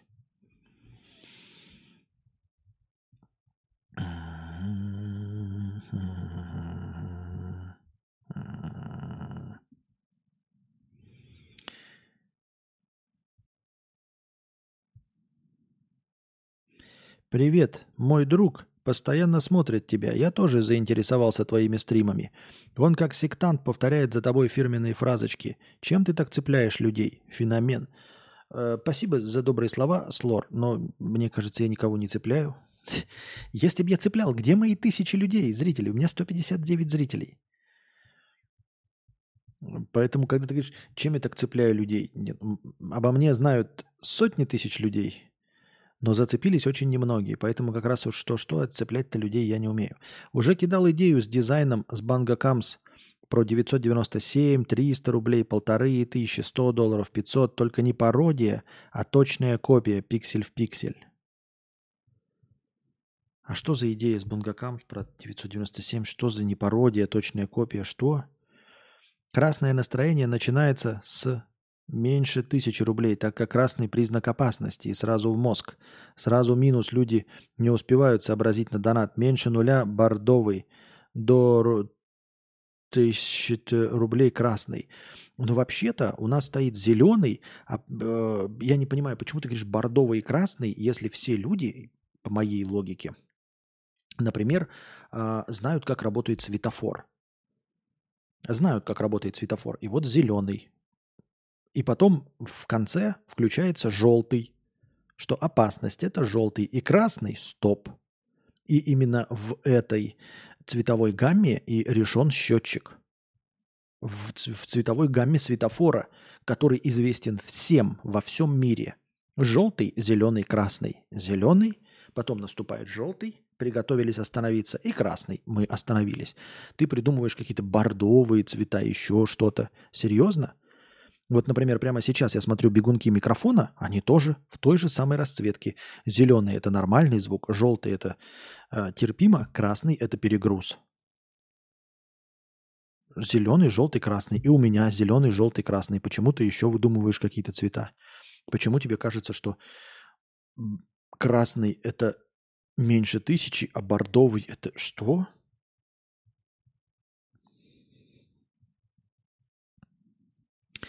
Полно каналов по финансам, которые нарезают шорты из длинных видео. Например, Financial такой-то. У него все ок с продвижением. Понятно. Ты не против, если я сделаю на твой шортс также ремикс? Проверим теорию про теневой бан. Ну, а как ты проверишь? Нет, делай, делай. Вообще можно даже и без проверки теории. Сколько угодно можешь ремиксов делать. А как ты проверишь теорию на теневой бан? Я не очень понимаю. А в маркетинге только красный и зеленый, остальных нет. Ну так у меня красный и зеленый, ладно, желтый там. Ну игнорируй желтый, я не понимаю тебя, я не понимаю тебя. Что ты хочешь от меня? Что ты от меня хочешь, а? Чё? Да не знаю я, не знаю, что хочешь делай со мной, не знаю. Ты что, дурак? Долбай, что ты от меня хочешь? Что ты от меня хочешь, а?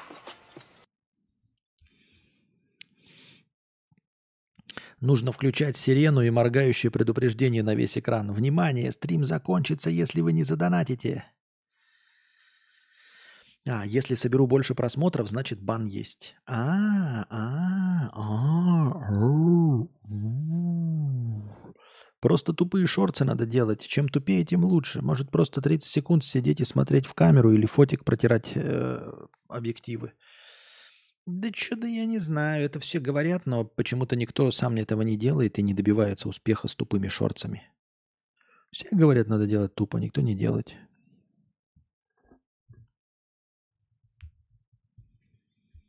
Тупые. Так.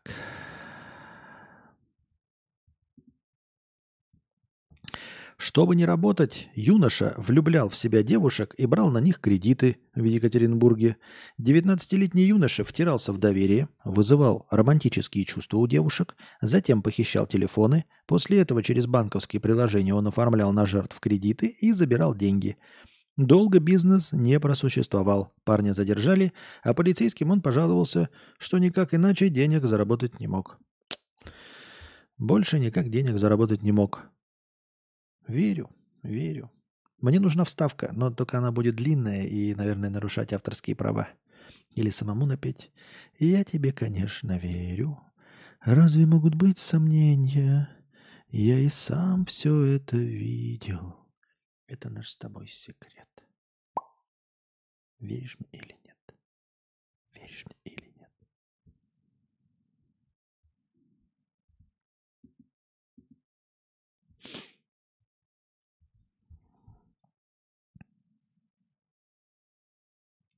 Вот это я понимаю бизнес-идея.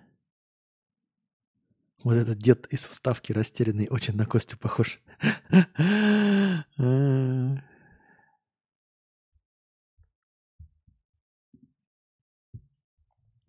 Воздушные шарики с ароматом фекалий подарили депутатам в Краснодаре.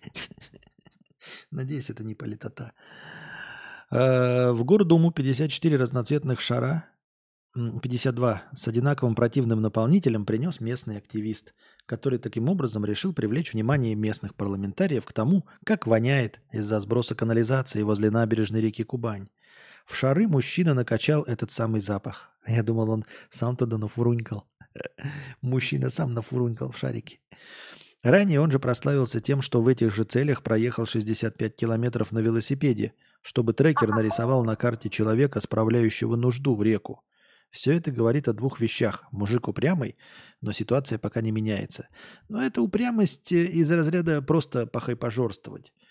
Это упрямость из разряда писать писульки о том, чтобы не ссыть в лифте, иначе вы гомик. Ну и как будто это когда-то хоть на кого-то хоть как-то влияло. Все спижено до нас 300 рублей, простыня текста. Спасибо. Спасибо. Спасибо и тебе. Дизайн на похер. Просто все пиздят э, давай я сделаю. А все пиздят, давай я сделаю, бля, у меня вдохновение нет и прочее. Давайте, бля, донатьте и показывайте свои скиллы невъебенные. А потом уже пиздите, что вам не нравится результат. Еще позволю напомнить, что есть дизайн, который красивый, а есть, который функциональный. Бывает, это сходится. Не, у меня, ну, то есть я понимаю тебя, но я скорее эм, за функциональностью вообще не... э, за функциональностью не бегу. Нет, как правильно сказать за функциональностью? Я, я что не? Что, как правильно сказать? Давайте-ка литературно учимся. Я, между прочим, на самом деле и сам тренируюсь в этом плане. Я стараюсь э, в своих стримах, мы давно об этом не говорили, давно меня не хвалили за мою блестящую лаконичную речь, хотя, возможно, она давным-давно не блестящая и не лаконичная. Э, Я стараюсь правильно употреблять всякие выражения, словосочетания, э, устоявшиеся идиомы. Да, не гонюсь. А я что сказал? Не гонюсь. Правильно. Не гонюсь. Не гонюсь. А, Вы обращали внимание, как часто и много э, ютуберы, блогеры и вообще по телевизору, в том числе и парламентарии, да кто бы то ни было, даже журналисты используют неправильно слова и выражения. Э, Я понимаю, что ну, уже устоялось как-то и привычно говорить там, скрипя сердцем, да? А, И мало кто знает, что правильно говорить э, скрипя сердце. Не от слова скрип, а от слова скрепа, да, скреплять, скрипя сердце, я что-то там делаю. А, Тут понятно, как-то уже сложилось, и все забыли. А, Но когда другие фразы, в которых просто неправильно согласовывают, которые неверно используют, а главное, в которых а, меняют какое-то слово. Вот как я сейчас сказал, да, я зачем-то не гонюсь, Если сказать «я зачем-то не бегу», ну, как-то вот подрезает. Я поэтому к вам и обратился, чтобы вы заодно тоже вспомнили. А если бы э, не нужно было вспоминать, а я бы сказал, то вы хотя бы услышали правильное выражение, чтобы в будущем вы тоже его правильно использовали, а не говорили, что я зачем-то там не, с, этот, э, не бегу. Нет, я зачем-то не гонюсь. Вот. И я стараюсь использовать словосочетания правильно. То есть я стараюсь либо их вспомнить, либо вообще не использовать. Но не делать так, чтобы, знаете, э, сказать там, там упал в лужу. Не упал, а сел в лужу. Потому что нужно именно сесть в лужу. Вось. Вось. Чтобы попасть в просак, нужно сесть в лужу, а не упасть в лужу. Потому что вот из-за этих вот небольших разночтений это перестает быть идиомой. Это перестает быть устойчивым словосочетанием. Это уже больше не характеризует тебя как начитанного человека. Это больше... Да да похрену, начитанный ты или нет. Просто не характеризует тебя как человека, который умеет говорить, который хоть что-либо в своей жизни слышал и слушал. Устойчивое выражение. У меня глаз дергается, когда слышу, э, скрипя сердцем. Но это профдеформация, редактор э, в дипломе. Костя, а в новом дизайне картинка с камеры может быть не в полный экран, а в окне каком-нибудь? Да, может быть, но зачем? Ну, вот если пояснишь, зачем? Если будет какая-то аргументация, то почему бы и да?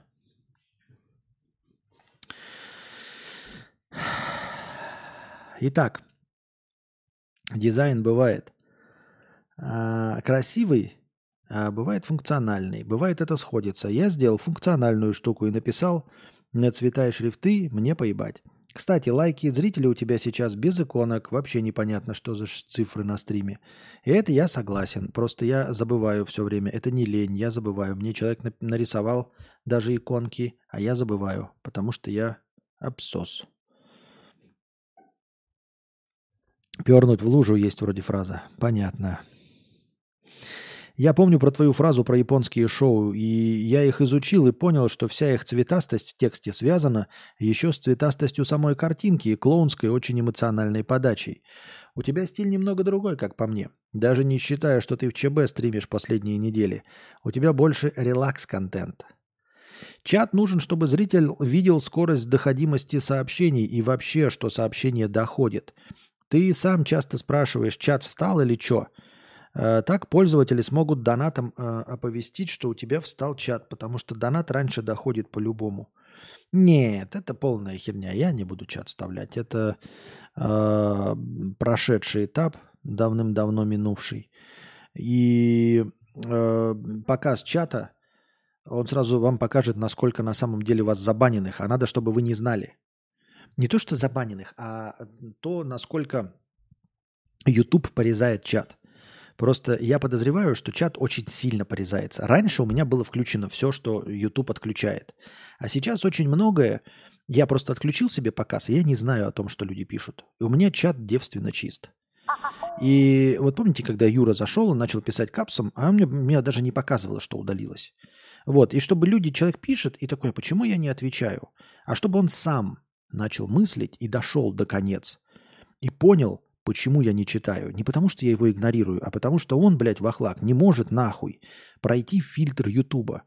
Если ты в 21 веке, в 23 году не можешь нормально написать свой вопрос, почему я должен эм, тебе что-то объяснять? Почему тебе должен кто-то что-то подсказывать? Напиши нормально вопрос. Обойди фильтр. А так, знаете, вот человек такой написал, «А, так оказывается, сообщения-то не доходят. И давай меня спрашивать, а почему не доходит? А мне неинтересно тебе объяснять. Суть в том, что я включил фильтр, да. Я включил мощный фильтр. И поэтому ваши сообщения недоходящие, там где там мат или что-то такое, я их даже не вижу. Понимаете? Я их не могу одобрить. Допустим, вы там написали просто с матом, но что-то хорошее. А я не могу, я их не вижу.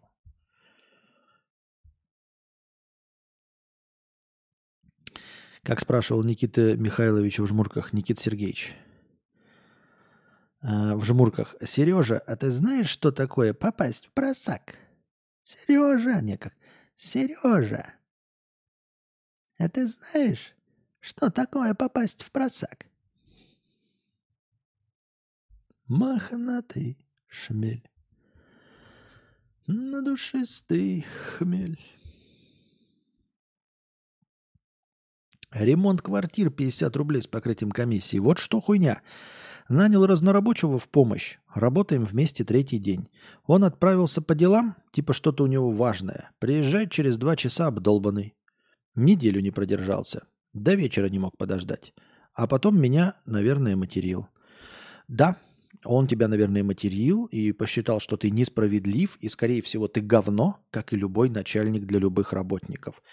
Но нужно же все-таки признавать, что в большинстве случаев начальники поступают с людьми так, как они того заслуживают. И все. И что люди на самом деле в большинстве своем просто лажают. Просто лажают. И я не защищаю, я считаю, что все люди говно, да? Но как бы ненависть к начальникам абсолютно оправдана. И, но и все репрессивные меры начальников к рабочим абсолютно оправданы. Ты просто выбираешь, какую роль ты хочешь. Эм, и готов э, на себя взвалить. Хотя вот видите, тоже неправильно. Какую роль ты на себя берешь, какую ношу ты готов на себя взвалить. Михалков, его фамилия смутила, да. Его фамилия смутила, да. Никита Сергеевич Михалков. Мигалков. А, ты взял на себя роль начальника, поэтому роль начальника ты будешь отыгрывать, даже если ты, блядь, будешь всем мороженое приносить, никого не будешь увольнять, все равно они найдут, за что назвать тебя чертом за глаза. Понимаешь? А тут тем более ты прав. Да, это плохой работник, это дерьмо, не надо за него держаться, не нужно давать никакие шансы. Ш- шансы давать стоит, когда ты год с человеком работаешь, и вот он один ну, несколько раз уходил, да, там болела мама, все хорошо. Но вот раз в год и на старуху бывает разруха.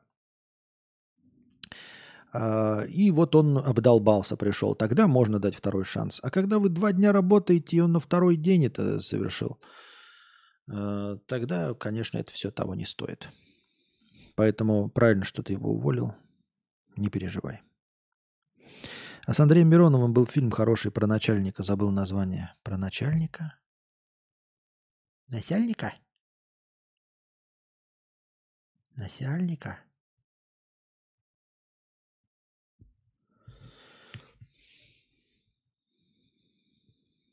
С Андреем Мироновым? Что-то не помню такой.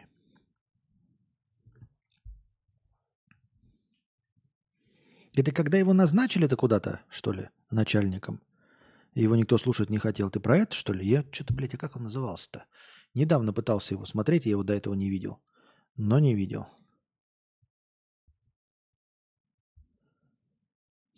Я, между прочим, кстати, жду, когда кто-нибудь из вас напишет, что он только что услышал.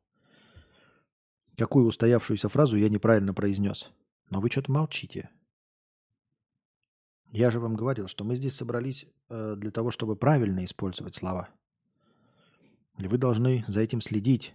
И сами, в том числе, тоже слышать, когда я неправильно произношу. И писать об этом. Это такая игра.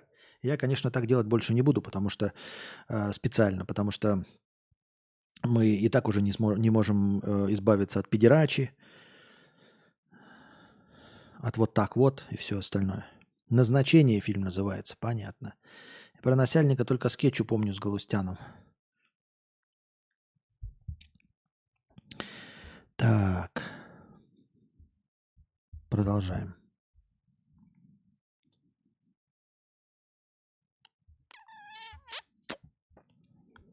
Ну и, кстати, твой работник, скорее всего, нарколыга. Если он пошел на два часа и упоролся, это, скорее всего, даже не просто безответственно, а именно нарколыга. Вот. Потому что он и отлучился для того, чтобы обдолбаться, а не потому, что у него какие-то дела были. Он отлучился, потому что не мог терпеть. Первые два дня он до конца дня терпел и обдалбливался потом, а на третий день он не выдержал прямо в середине рабочего дня и пошел именно обдалбливаться. Поэтому он наркоман. Так. Следователя из э, города уволили за инфо-цыганство. Она продавала обучающие курсы по удаленной работе. Ну почему просто продажа курсов, почему инфо-цыганством-то называется? Я не согласен с этим. Я не люблю инфо-цыган, в принципе, но почему все вдоль да поперек надо называть инфо-цыганством-то? 30-летняя капитан юстиции работала следователем, а в 2020 году ушла в декрет – Ухаживала за двумя детьми и решила подзаработать в свободное время. Устроилась в онлайн-школу наставником. А обещала ученикам почти чудо – за 4,5 тысячи рублей освоить аж 25 вымышленных востребованных профессий. Там и курс по рилсам, и по созданию стикеров, и мини-курс упаковка профиля, прогревы в продажах и распаковка. Дела шли хорошо. Екатерина продавала обучение через запрещенную сеть, помогала фрилансерам – пока ее доходами не заинтересовались коллеги-следователи. Оказалось, на счету откуда-то взялись 2,6 миллиона, которые ей точно не платили на службе. Девушку уволили со службы, дело на... направили следователям, теперь ей грозит срок за незаконное предпринимательство. Прогрели и распаковали. А вот почему? Ну, я понимаю, э, вообще, да, я знаю, что э, полицейским нельзя заниматься э, предпринимательской деятельностью. Но я думал, что санкции за это предусмотрены только в виде увольнения, а тут еще и срок может быть, может все-таки какая-то административка. Ну, честно говоря, женщина ушла в декрет, она даже не занималась этим злостно, да, типа э, тратила свое рабочее время на занятие инфо-цыганством. Нет, она ушла в декрет, в декрете ей делать нечего, она чем-то занялась. Надеялась, возможно, что ее не спалят, да, но и спалили, и а, вышла на какой-то уровень дохода и, возможно, думала, зачем мне увольняться, да, пока я сижу в декрете и занимаюсь инфо-цыганством. Потом, когда у меня, по, как я себе это представляю, наступит окончание декрета, я уволюсь, если выйду на необходимый мне уровень дохода, а, занимаясь интернет-деятельностью. Но она не вышла еще из декрета, фактически на работу. Нельзя ли к этому как-то привязаться в защите? Она же все-таки не работала, она не исполняла обязанности полицейского в этот момент. Возможно, выйдя она из декрета, она бы сказала, ой, извините, ребята, все, я теперь занимаюсь предпринимательством, до свидос. Ну какая уголовка? Я понимаю, да, они разобрались, посмотрели, уволить, да, но уголовка? Да, правильно. Пришлось отмотать. И на старуху бывает проруха, а не разруха. Правильно. На старуху бывает проруха. Именно это я и сказал. Ты это хотел прочитать от нас? Да, я это хотел прочитать. Когда вралю 50 рублей. Привет, Костя, удачного стрима. А, совершенно неожиданный вопрос. Как отвечать людям, которые задают тебе тупорылые вопросы, типа вилкой в глаз или в жопу раз? Просто какова вот твоя механика ответа? Красиво разъебать, чтобы неповадно было. Нет у меня никакой механики. Во-первых, я надеюсь, что вам не зададут этот вопрос там, где он якобы должен задаваться. Вот, я надеюсь, что там не задают таких вопросов. Но и я смотрел всякие тиктоки, мне что-то попадаются от всяких, да, что на самом деле никто в тюрьме э, таким не страдает и не страдали никогда, это все мифы. Вот. Эм, Ведешь себя по-человечески, и будет к тебе отношение человеческое. Ведешь себя не по-человечески, будет отношение нечеловеческое. А, все вот эти хитрые э, вопросы именно вот из такого, это все происходит для блатных и только у блатных. То есть это не должно касаться э, вас. А если вы блатной, то вы сами все знаете, и вам, в общем, ничего не нужно. А если ты касается, ты имел в виду, просто привел как э, в реальной жизни, просто не имеет отношения к попаданию в тюрьму, э, вот этот вопрос и любые другие, по твоему мнению, глупые вопросы, и спрашиваешь меня, какова механика ответа, красиво разъебать, чтобы неповадно было. Я никогда не стремился красиво разъебать, во-первых. Э, а во-вторых, сейчас еще меньше хочу красиво разъебывать и не преследую никакой цели вообще кого-то, кого бы то ни было, разъебать, что-то донести, э, научить чего, чему-то человека. Ну, имеется в виду научить его не задавать глупых вопросов. Вот, э, научить его вести себя приятно. Я же не дурак и надеюсь, что вы тоже не дураки и понимаете, что людей ничему научить не надо. Ничему научить нельзя. И ничему учить не надо. Это не ваша задача. Вот если вас, э, вам платят зарплату за то, что вы учитель, преподаватель, гуру, инфо-цыган, тогда пожалуйста. Если вам кто-то просто в реальной обычной ситуации задает какой-то глупый вопрос, не надо никого разъебывать. У вас какая цель стоит? У вас что, комплексы какие-то для до кого-то что-то донести? Вы не можете никаким другим образом реализоваться, кроме как разъебать кого-то в очереди или отвечая на глупый вопрос коллеги. Просто вот я тоже нереализованный человек. Вы по моему нытью это знаете. Тем не менее, у меня не срабатывает комплекс реализоваться за счет разъеба на тупой вопрос. Я не реализован, но я хочу реализоваться вот в какой-то своей деятельности, а не за счет того, что кто-то сглупил или тупанул. Тем более, что все люди тупые и глупые, и в определенный момент любого человека можно поймать на словах. Какой в этом смысл для меня? Разве это как-то монетизируется? Разве э, мне запишут какие-то очки социального рейтинга? Мне предоставят скидки в магазинах за то, какой я разъебщик? Нет. Разве в пылу вот этой э, полемики с каким-то человеком, если я его победю в споре, то мне за это что? Дадут вымпел, который можно продать? Или кофе угостят? Что будет из этого? Ничего не будет, поэтому есть вариант просто игнорировать и все.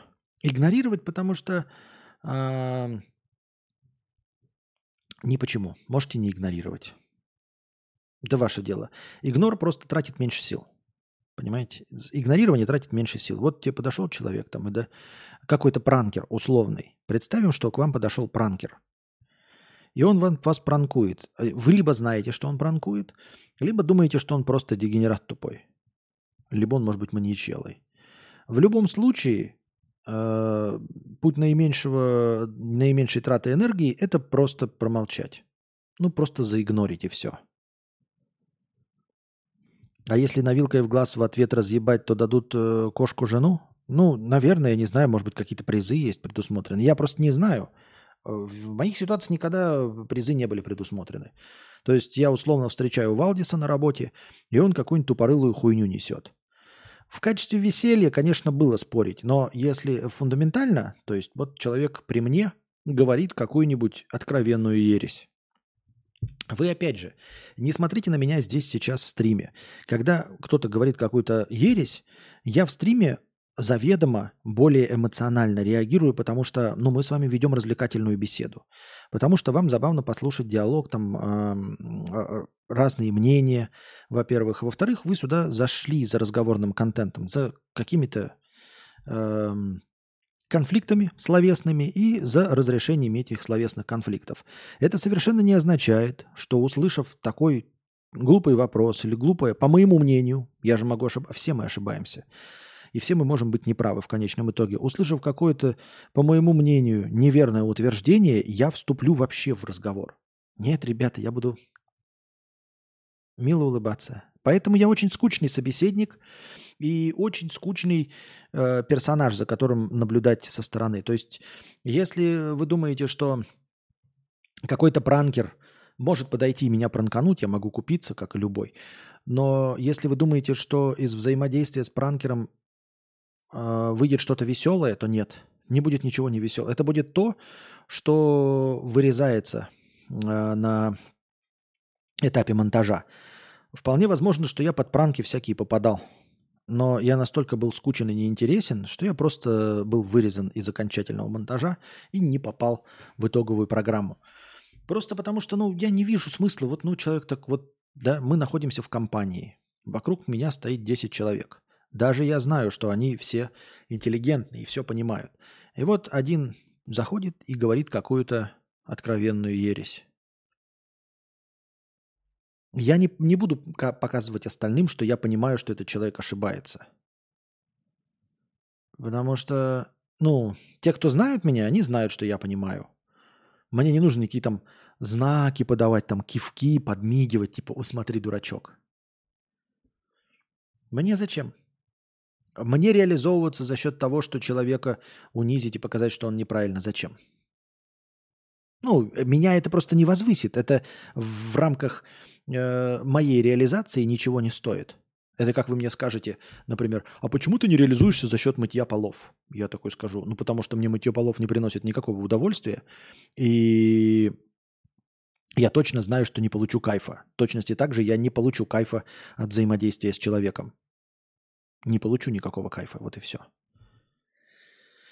Поэтому, э, поэтому механика такова. Не взаимодействовать. Нет, Ведите интересные беседы. Интересно это когда вот тот что-то интересное сказал, тот, чего вы не знали. И вы продолжаете и раскручиваете беседу, чтобы получить еще больше интересной для вас информации. А разъебывать в беседе кого-то за глупый вопрос или утверждение – это скучно. Это не стоит затрат энергии.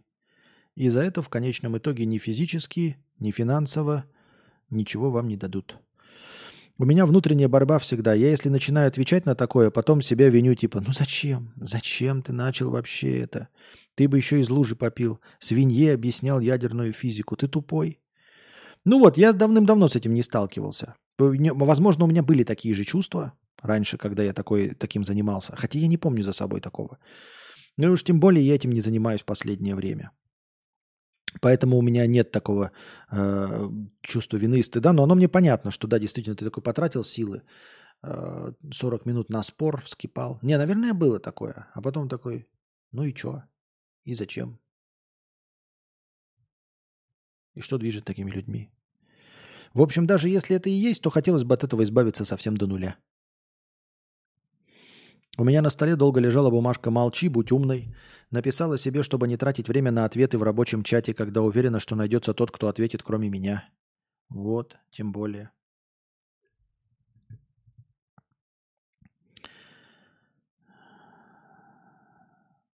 Костя, а что там у сербов в плане жилья? Преобладают квартиры или будешь искать частный сектор?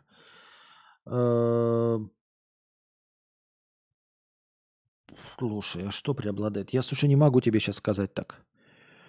В мечтах, в мечтах. Но это нужно в мечтах. Нужно, хотелось бы, конечно, дом. Опять заземляться, заземляться. Хотелось бы, конечно, дом. Их есть. Но, как и квартиры, все дорого стоит. А вот что больше, я не знаю. Ну и как везде, дом нужны А. Деньги и Б деньги. И машина, что тоже деньги. Вот и все.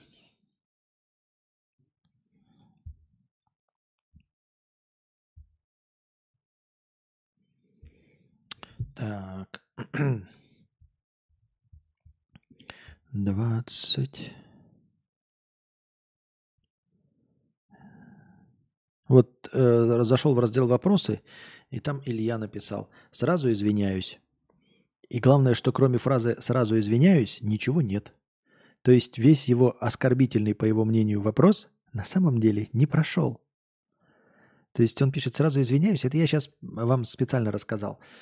А, в большинстве случаев я на это не обращаю внимания и не зачитываю. Это я сейчас вам зачитал, и это подсказка Илье, что на самом деле его вопрос я не услышал. Вот. Но в большинстве случаев и далее, после этого случая, я не буду сообщать. И поэтому я не хочу включать чат. Потому что если я включу чат, вы увидите, что я на самом деле не вижу от вас. Это даст вам возможность что-то менять и задавать вопросы. А мне это зачем? Вот, поэтому сейчас я сообщил Илье, ну, благо он еще и спонсор, я ему сообщаю, что на самом деле из всего, что ты написал, осталось только «извиняюсь». Поэтому тебе нужно переформулировать. А так был бы чат на экране, он бы сам такой, а, так он не видел. А так человек написал мне и сидит, ждет. И думает, сейчас я отвечу. А мы вот только что отвечая на предыдущий вопрос, как отвечать на тупорылые вопросы. Я пошел по пути э, вообще не видеть тупорылых вопросов. Я включил ультрасильный фильтр, и тупых вопросов просто не вижу.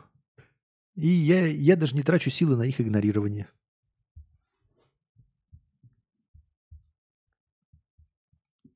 That's how it works. Всемирная организация здравоохранения назвала одиночество глобальной угрозой здоровью. Ее влияние эквивалентно а почему ее влияние? Ведь по правилам же русского языка то, что среднего рода склоняется как его влияние, правильно? Ну вот, то есть, вот оно, прилетевшее из открытого космоса. У оно есть одежда. Это же его одежда, не ее одежда. Хотя это оно. То есть э, мужского и среднего рода его используется, а у женского ее. Я правильно понимаю? И тут написано в новостях. Это вот к разговору опять о корректорах, которых нужно... Что? Всемирная организация здравоохранения назвала одиночество глобальной угрозой здоровью. Назвала одиночество глобальной угрозой. Ее влияние, ее влияние чего? Угрозы или одиночество? Мне кажется, должно быть одиночество. Тогда его влияние. Правильно? Но влияние же не угрозы, а влияние одиночества. Влияние одиночества эквивалентно выкуриванию 15 сигарет в день. Значит, его влияние. Значит, что? Корректоров нужно давно заменить.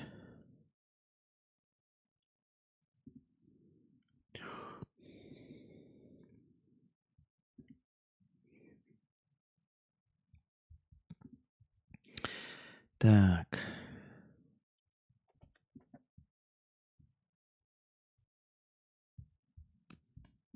Да где же оно, блядь? А, ученые узнали, что вред от одиночества больше, чем от ожирения и неподвижного образа жизни. У тех, кого не навещают родственники или друзья, риск умереть почти на 40% выше. Поэтому Всемирная организация учредила международную комиссию по одиночеству. В, ней вошли, в нее вошли врачи, правозащитники, министры из разных стран. Мне вот э, э, интересно, Почему одиночество – глобальная угроза здоровью? Нет ли здесь небольшой подмены? Почему именно угроза здоровью? Ну, то есть, э, это же не увеличение вероятности заболеть, как мне кажется статистически, а именно увеличение вероятности пострадать. Что я имею в виду? Я имею в виду, что одинокие люди, мне кажется, нет никаких причин чтобы болели больше. Просто болели. Ну, то есть, почему одинокий человек должен э, чаще болеть простудой? Нет никаких причин. Почему одинокий человек должен э, чаще болеть, там, я не знаю, циррозом печени или м, раком прямой кишки? Нет никаких причин. Но вот если мы говорим об э, каких-то причинах э, нанести себе увечья, или умереть, то у одинокого гораздо больше вероятности. То есть там, где не одинокий человек, я, например, да, подскользнулся, упал, ударился головой. Я могу так пролежать и сдохнуть. Но я не одинок. Анастасия заметит, что я упал и быстро вызовет скорую. И поэтому будет хорошо. Не дай бог, если с кем-то одиноким человеком случился инсульт, он себе тоже не вызовет скорую, соответственно, а инсульт нужно исправлять в очень короткие ближайшие минуты. Правильно? И если случился инсульт у человека, когда он был один, а у одиноких это чаще встречается, то есть он же можно инсульт на улице схватить, там где-то еще, но если он находился один, то вполне возможно возникнут необратимые э, эти э, последствия для мозга. Потому что необходимо принимать какие-то меры именно вот в первые там сколько-то 15 минут. Поэтому не одинокий человек, по нему сразу увидит, что у него инсульт, вызовут скорую, и гораздо быстрее скорая приедет, и поэтому последствий будет гораздо меньше. Ну, уже не говоря обо всяких там переломах, падениях и прочих остальных вот таких приступах, с которыми сам человек не справляется. А, и если способен вызвать скорую, то очень не скоро, из-за чего он очень сильно страдает, а может даже умереть. Гораздо больше, чем мог бы, если бы вокруг него находились люди. То есть э, прямой связью между болезнями нет – а вот такие случаи, как э, подскользнулся, упал, инсульт, там сломался что-то, не заметил запах газа, да, одному человеку, может, он и заметил такой, но что-то не придал значения. Но когда ты живешь с кем-то, а, один, два, три, четыре, ты такой сидишь, есть запах, нет запах. И второй человек тоже такой, есть запах, нет. Но он спросит, слушай, ты не чувствуешь запах газа? Слушай, а мне тоже показалось. И вы уже вдвоем поймете, что запах газа есть.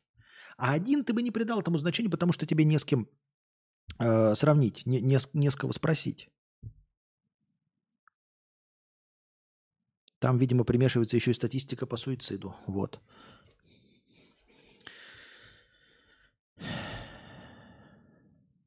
Угроза неоказания современной помощи, так, своевременной помощи тогда, да. Алексей, 300 рублей с покрытием комиссии. Спасибо большое. На продолжение агонии спасибо за стримы. И вам спасибо за донаты, дорогие друзья. Илья, мой не вопрос, а предложение. Оно отдельным сообщением ранее может выше, никакой не цензурщины. Сейчас продублирую. Нет, ничего нет. Вот сейчас смотрю весь чат. От тебя вообще нет никаких сообщений, Илья. Первое и единственное сообщение в разделе «Вопросы». Сразу извиняюсь. А вот теперь продублирую, вижу. Предлагаю заменить зеленый в настроении голубым. Оранжевый плавным переходом от фиолетового до розового.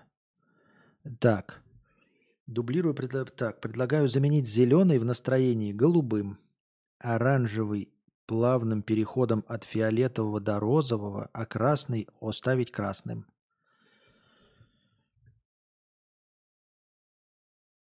Плавным переходом от фиолетового до розового. Голубой, оранжевый. Ну а на каких суммах? 250 а, фиолетовый, от сотни розовый. Ага. И что это будет? Прикольно, думаешь? Думаешь, это будет информативно? Я сейчас себе это коперну. В шопу. Вот.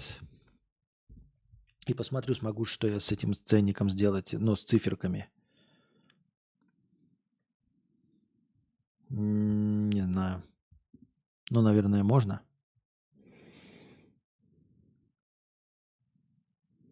Привет, Константин. Приготовил пельмену. Приятного аппетита тебе и пельмены. Живу один, ко всему отношусь очень внимательно. И правильно делаешь. Статистика, она такая, она же в больших числах. Это не значит, что вы возьмете одного конкретного одинокого человека, и он прям Э, стандартно будет меньше жить не одинокого человека. Нет, ничего подобного.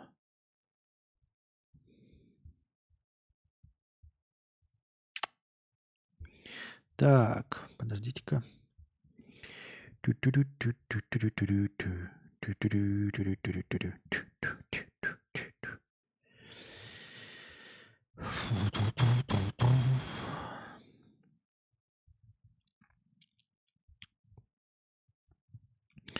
Э,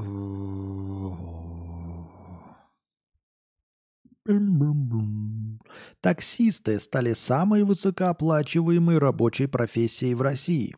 По данным средств массовой информации, в среднем водители в более-менее крупных городах зарабатывают 105 тысяч рублей. Лицо людей с высшим образованием представили. Не понимаю опять, о чем э, речь, если 105 тысяч – это меньше, чем у учителя в Москве.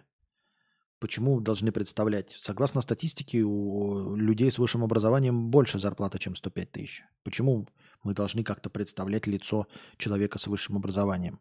Опять я не понимаю, кто врет. Вы определитесь, кто врет. Чтобы я понимал, вы мне должны тогда либо правду сказать какую-то о зарплатах, либо то, что вы говорите о зарплатах, статистически, Росстат, он говорит одно. И он говорит, что, блядь, нет, Людей с высшим образованием не может поразить зарплата в 105 тысяч рублей у таксиста. Никак они особенно реагировать на это не будут, ведь у них средняя зарплата 150. Как-то предлагали сделать переход от цветной картинки к черно-белой в зависимости от количества настроения. Кстати, при достаточно плавном переходе это вообще незаметно. Ну, вы же понимаете, да, что переход от цветного к черно-белому, если, например, это растянуть до на 500 от хорошего настроения или на 1000, этого даже будет не видно. То есть не будет такого, что люди такие, мы теряем цвет, мы теряем цвет. Нет, всегда это будет так. О, бля, он стал черно-белым. Вроде бы вначале был цветным. И будете отматывать, так его действительно он был цветным, а стал черно-белым. Так это будет работать, только так. Оно вот так работает. Э, резкий переход с цветного в черно-белый, да. А если ты вот типа градиентом меняешь в течение времени, а тут тем более будет дольше минуты, это будет вообще не, незаметно. То есть вы будете просто так смотреть, смотреть, а потом просто в какой-то момент. Бля, вроде цветной был, да? А в натуре, да, настроение же, вот почему. Но я не знаю, как это программистически реализовать. Просто это же фильтр. Его нужно привязывать... А, я не знаю, как его привязывать. Я и не программист. Не знаю, какой-то новый этот писать там нужно. 105 для Москвы очень средняя зарплата, а вот для других миллионников вроде норм. Но это ты говоришь, а Росстат говорит, что это для всех миллион, для всех вообще средняя. Так, э, мы смотрим количество прожатых вами лайков. 136 прожатых лайков превращаются в 1360 очков хорошего настроения последним рывком. Последний рывок. Мы продолжаем.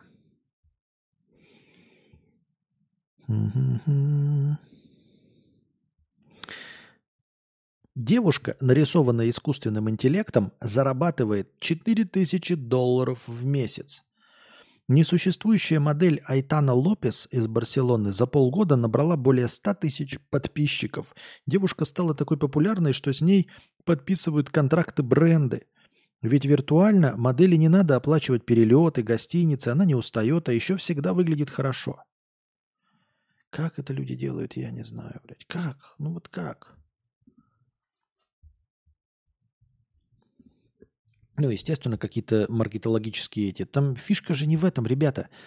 А, если вы владеете, вы сделаете из любой э, женщины э, суперпопулярную модель. А если вы не владеете, то никакие... Вот они рассказывают, как будто бы имеет значение, что она сгенерирована нейросетью. Так у вас же есть нейросети, у всех у нас есть. Но генерируйте своих супермоделей. Нихуя никто не сможет нагенерировать супермодель. Ну, вы нагенерируете телку, у которой не будет 100 тысяч подписчиков, ни полмиллиона подписчиков, нисколько не будет. Вообще нисколько, потому что всем насрано будет. Имеет значение продвижение. Ну и там удачи, я не знаю. Apple, Disney и ряд других компаний разорвали рекламное сотрудничество с соцсетью X, бывшая Twitter. Отказ размещать рекламу на платформе Илона Маска связан с увеличением, с увлечением миллиардера конспирологией и антисемитскими постами. Кроме того, реклама Apple чаще всего всплывала рядом с нацистским контентом, пишет какая-то газета. Ранее Маск называл Apple и Disney крупнейшим рекламодателями сети X. Ну, называл и называл, как я уже говорил вам, если мы, вот он любит конспирологию, и мы с вами любим конспирологию, как я уже говорил, он четко и планомерно э, угрохивает сеть X. Ну, то есть, как я уже сказал, если бы он ее просто закрыл, то люди бы просто быстро перебежали бы в трец. А, потому что цвета места пусто не бывает. Я понимаю, что, может быть, не сильно подходящая сюда фраза, но тем не менее. А, сразу бы люди перебежали в трец.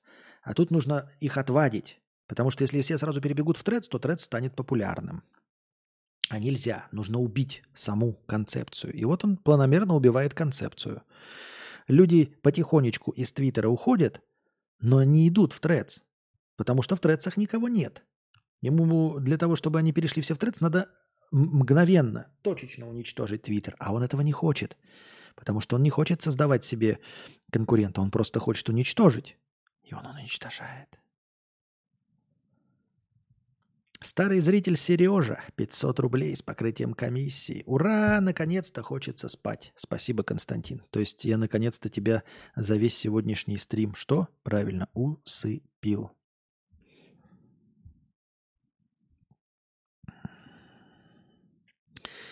Небольшой перерыв на анекдоты.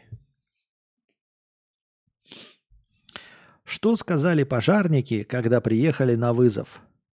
Всем пламенный привет.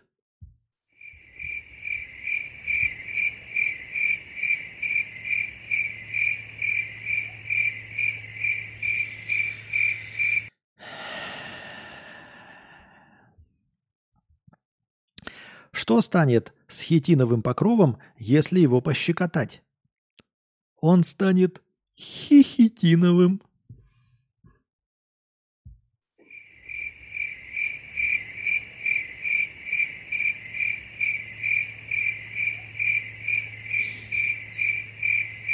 Что сказал врач-уролог, когда осмотрел пациента? Все ваши проблемы видно за лупой.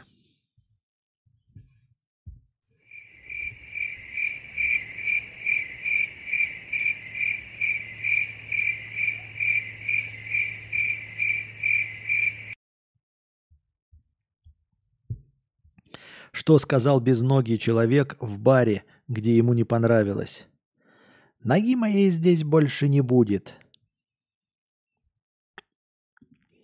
Минутка искрометного юмора закончена. Продолжаем. Вот посмеялись и хватит. Надорвали животики и будет. Так.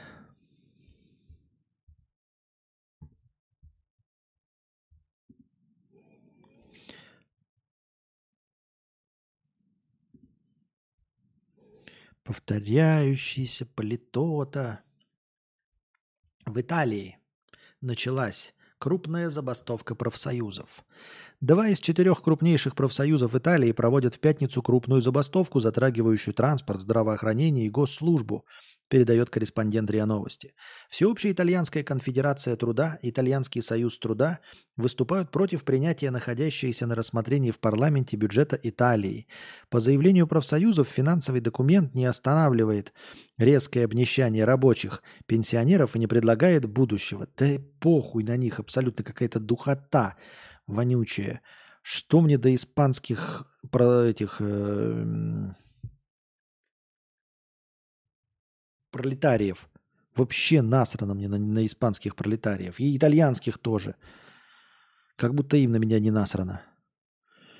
Полный хохотач, идеальная форма ржомбы, вечная ржака, могущественный прикол. Валялись всем офисом. Ржали всей маршруткой.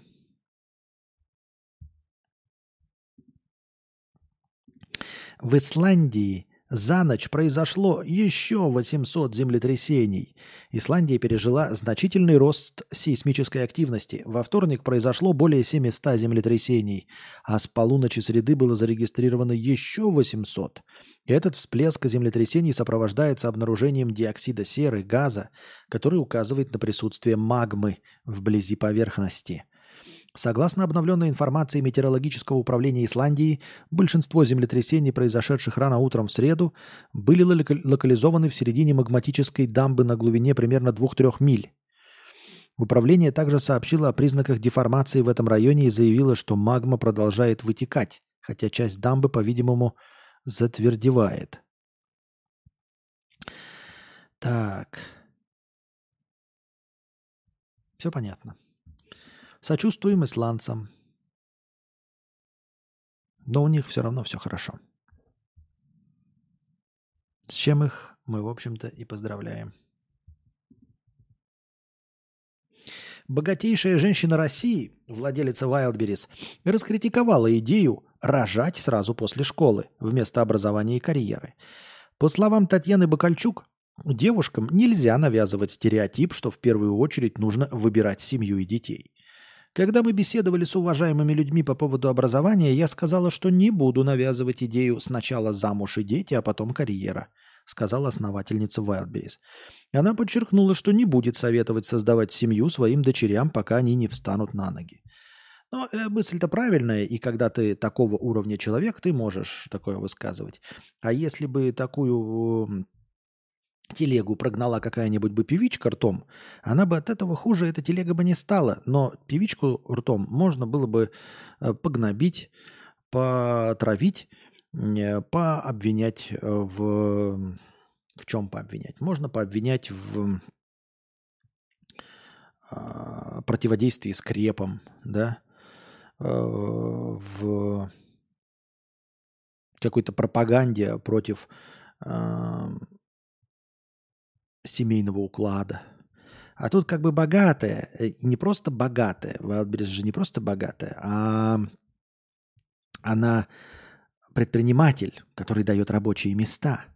Ты такого человека не взъешься просто так. Это не банкир какой-то, понимаете, не инвестор вонючий, который хуй пойми какие-то чужие бабки перекладывает и зарабатывает на спекуляции э, ценными бумагами. Нет, это живой предприниматель, который что-то создает. Поэтому она может говорить.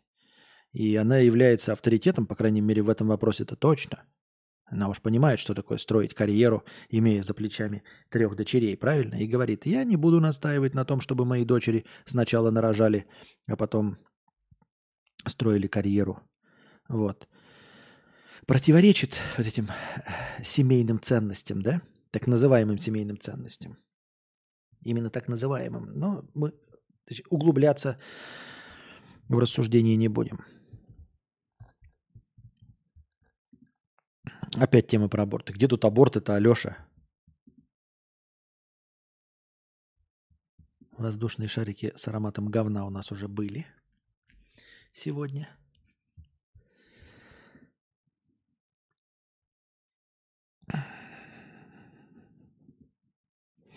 Исландские женщины. Опять новости Исландии. Так, знаете, будем много говорить про Исландию, как будто у нас это как это к- к- карта желаний. Э, проецируем э, мои мысли во Вселенную. Чем больше мы говорим про Исландию, тем больше вероятности, что я попаду в Исландию, да? Надо в каждый просыпаться. Я лучше и лучше с каждым днем. 20 раз в день повторять. Я лучше и лучше с каждым днем. Лучше самого себя вчерашнего. Лучше и лучше. Я гражданин Исландии. Я гражданин Исландии. Ай-яй-яй-яй. Я раз... Десятки тысяч женщин Исландии, включая премьер-министра Катрин Якобсдоттер, отказываются от работы во вторник. Э, его объявили женским выходным днем в знак протеста против неравной оплаты труда мужчин и женщин и насилия на гендерной почве. Забастовка особенно сказалась на сферах, в которых женщины составляют большинство работников, в частности на здравоохранении и образовании. И она станет первой с 1975 года женской забастовкой длиной в целый день. Женщин и небинарных людей призвали отказаться во вторник от оплачиваемой и неоплачиваемой работы, включая работу по дому. «Я не буду работать в этот день, как и все женщины в кабинете министров», заявила премьер-министр Исландии Якобсдоттер. По ее словам, правительство изучает вопрос о том, как оценивается работа в профессиях, в которых преобладают женщины по сравнению с теми областями, где традиционно доминируют мужчины. По данным Исландского профсоюза учителей, женщины составляют большинство преподавателей на всех уровнях системы образования. В частности, 94% воспитателей детских садов – женщины. Около 80% работников крупнейшей в стране Национальной университетской больницы Исландии – женщины. А, так и чё, и чё, и чё, и чё, и чё. Всемирный экономический форум уже 14 лет признает Исландию страной с лучшим в мире уровнем гендерного равенства. Однако полностью оно еще не достигнуто. Э, Всемирный э, экономический форум присвоил Исландии общий балл 91, а, 91,2%. На 91% э, у них гендерное равенство, и они еще недовольны. В 1975 году около 90% женщин женской рабочей силы Исландии вышли на забастовку в 1975 году. Это получается уже почти 50 лет назад, да? 48 лет назад. Чтобы подчеркнуть важность женщин для экономики, та забастовка побудила парламент страны принять в следующем году закон о равной оплате труда. Бывший президент Исландии Вигдис Финбогадоттер в 2015 году заявила BBC, женщина, да? Заявила, что забастовка 1975 года стала первым шагом к эмансипации женщин в Исландии, который позволил ей в 1980 году стать первой женщиной в мире, демократически избранной главой государства. В 1980-м? Она стала президентом в 1980-м. Вот это равенство. Тут еле-еле, а у них в 80-м уже была женщина-президент. В 80-м. 91 целая. 0,2%. 91,2%, да? Понятно. Ножками уже в Исландии. К северу в Исландию.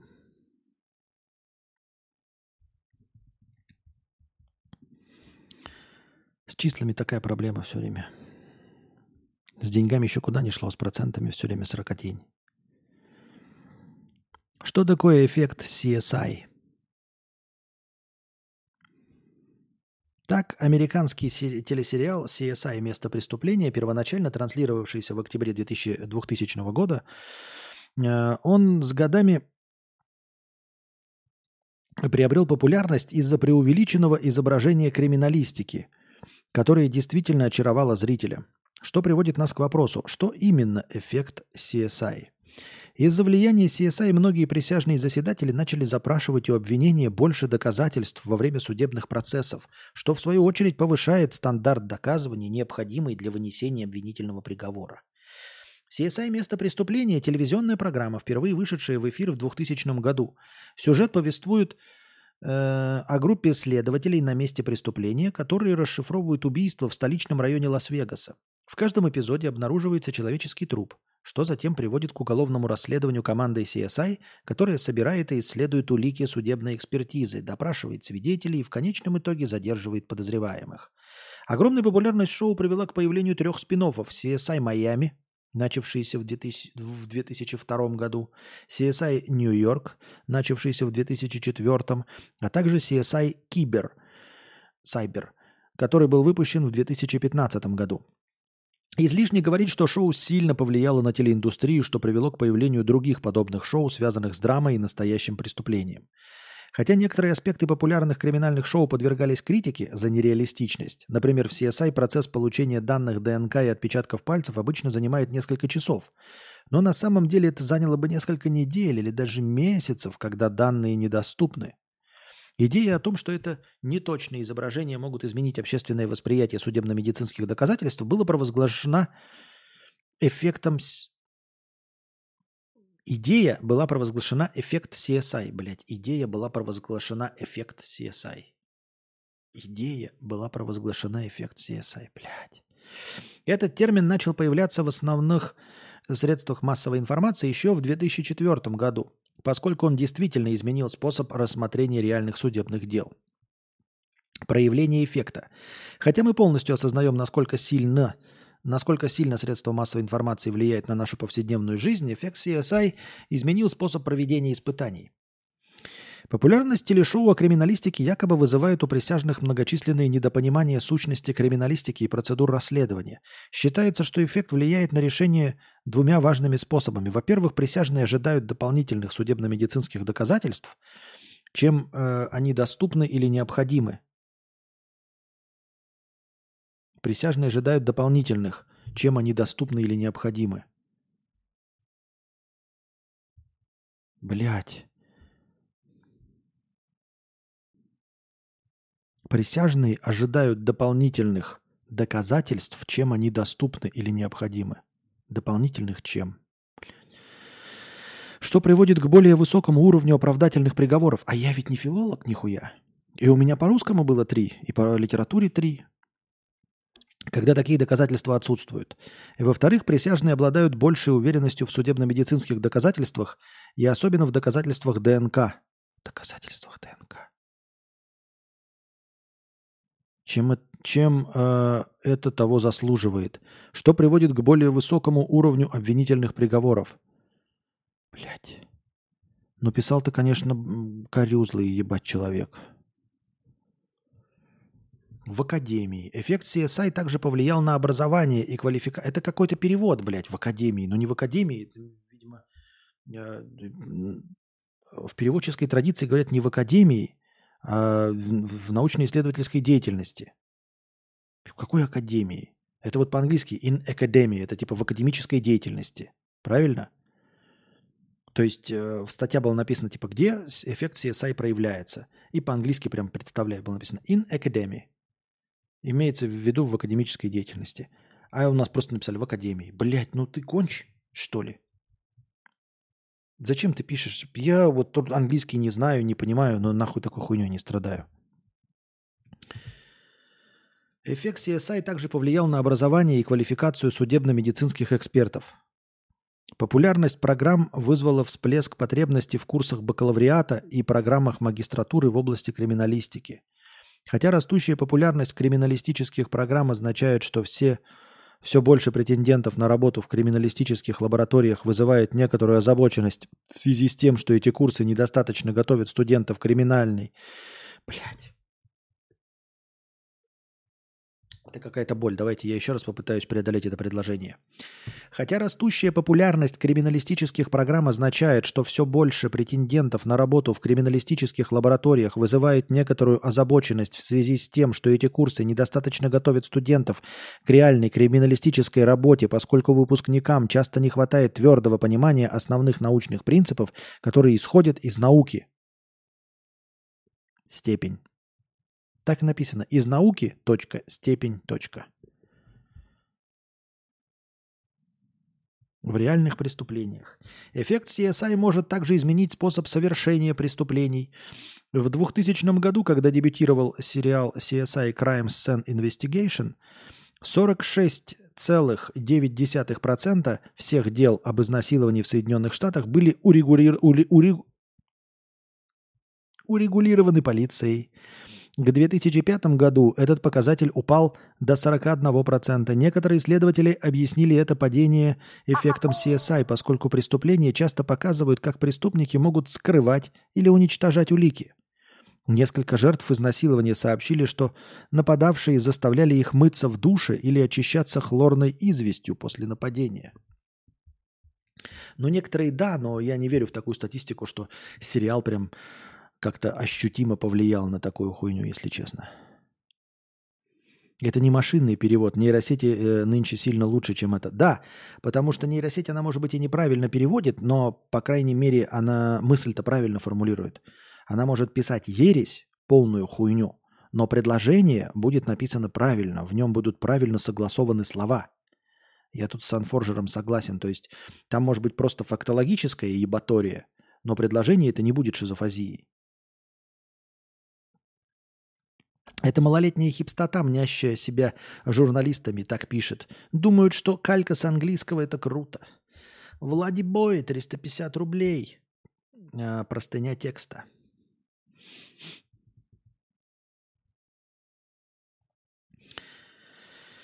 Так. Привет, дядя Костя. Слова, их значение и цели людей. Хочу поделиться мыслями, которые сильно парят мне мозг в последнее время. Приведу лишь пару примеров, постараюсь объяснить максимально просто, но надеюсь, ситуация станет понятна. Такая проблема возникает в 99%. 99%. В 99 в процентах. Да, в 99% разговоров. которые я наблюдал. Общался с одним из родственников. Разговор был максимально мягкий, не было какого-то негатива в адрес друг друга и так далее. В процессе разговора речь зашла... э, в процессе разговора речь зашла об одном из политиков. Родственник сказал, что у этого политика нет совести. Я решил спросить, какой смысл он вкладывает в это слово. Он сказал примерно следующее. Это что-то, что есть у человека при рождении, что позволяет человеку чувствовать переживания других людей. А разве это не эмпатия? Почему же это совесть? Ну, то, что он написал, по-моему, это эмпатия. Для меня э, такое определение не очень понятно, и мне для продолжения разговора нужно было уточнить, что он имел в виду. Но я не стал придираться к этой формулировке, потому что у меня не было цели вытягивать из него что-то, так как это тягомотина, которая сильно отнимает энергию. Но мне кажется, что это хороший пример того, что у людей слова не являются обозначениями каких-то точных понятий. Даже для самих себя, а скорее эмоционально заряженные звуки, которые они используют с целью поддеть другого – выказав ему свое недовольство. Такой вывод я сделал э, из начала его ответа. Это что-то. Что? Слушай, э, ты, наверное, прав. Э, я не раз за собой замечал, что мне некоторые слова нравятся просто по звучанию.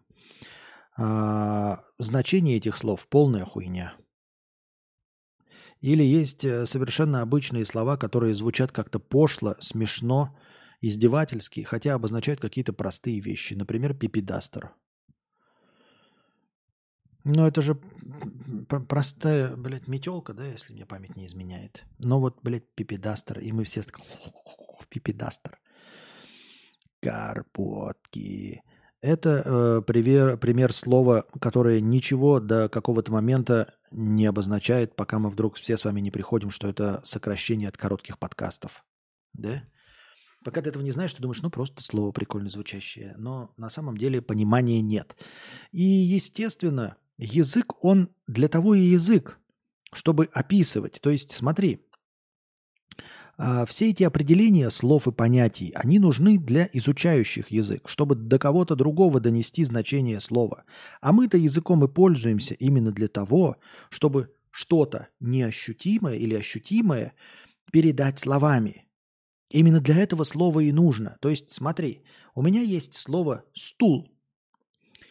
И ты спрашиваешь меня, четко ли я понимаю, что такое стул. И я тебе говорю, это что-то, на чем сидят. И ты придираешься. Ну вот видишь, ты говоришь, что это что-то, на чем сидят. Я тебе могу максимально точно попытаться. Это какая-то деревянная или железная или пластиковая конструкция о трех или более ножках. Возможно, в большинстве случаев трех или четырех ножках э, с, с одной площадкой на этих ножках. На эту площадку сверху садятся э, ножки вниз. Условно, я тебе описываю.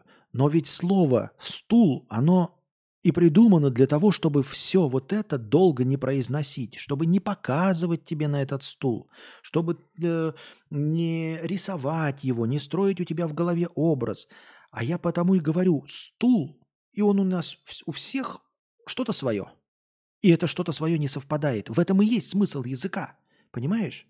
Если мы для каждого слова будем придумывать определение четкое и однозначное, то зачем тогда нужно нам слово? То есть мы, по идее, можем каждое предложение заменить на определение, каждое слово в предложении заменить на определение, и таким образом создать наиболее точную картинку, да? Но нам это не нужно. Язык нам для того и нужен, чтобы обозначать эти слова, обозначать эти понятия. Это что-то, на чем сидят. Да? Стул – это что-то, на чем сидят. Я поэтому использую слово «стул», чтобы не знать определение, потому что если я знаю определение, то мне и не нужен стул. Именно этим я и занимаюсь как артист разговорного жанра. Если я забываю какое-то слово, я просто витиеватой словесной конструкцией заменяю слово, которое я не вспомнил. Но вообще-то мой богатый словарный запас должен был бы мне помочь как раз-таки выражать свои мысли кратко, лаконично, с гораздо меньшим количеством слов для того, чтобы до тебя что-то донести. Вот. Но у меня-то память плохая, вы же все это знаете. Поэтому очень часто бывает, что я придумываю какие-то конструкции, для обозначения простых слов, просто потому что я их забыл. Но смысл языка в обратнем. Не в том, чтобы четко так же, как я, сам себя не похвалишь, ходишь как оплеванный. Смысл не в том, чтобы так же, как и я, хорошо описывать предметы. Или четко описывать понятия, которые я имею в виду, чтобы вы поняли и напомнили мне. Нет, смысл в том, чтобы как раз, чтобы вместо этих больших разглагольствований использовать одно слово. Это я забыл слово стул, и я буду говорить, ну это как эта штука, на которой сидят о трех или четырех ногах, и вы мне напишите стул. А нужно говорить стул. И вам не нужно знать, что это такое. Вы просто знаете, что это стул. То есть вам не нужно определение. Поэтому придирка не очень понятная. Другое дело, что можно ошибаться совсем уж, да, когда тебе человек говорит, я плавал на стуле, и ты такой, а давай все-таки разберемся, что такое стул, что ты, значит, плавал на стуле. И он тебе говорит, ну, стул – это вот такая вот деревянная конструкция, э, похожая на половинку скорлупы от ореха. У нее еще две палки, называемые веслами, которыми ты отталкиваешься от воды. И ты такой, так ты ошибаешься, это не стул, это лодка. Например. Когда... Но в, самом, в самой формулировке это что-то, нет ничего плохого. Второй пример – Общался сегодня со знакомым, и он придрался к одному из используемых мною слов, сказав, что я неправильно его использую.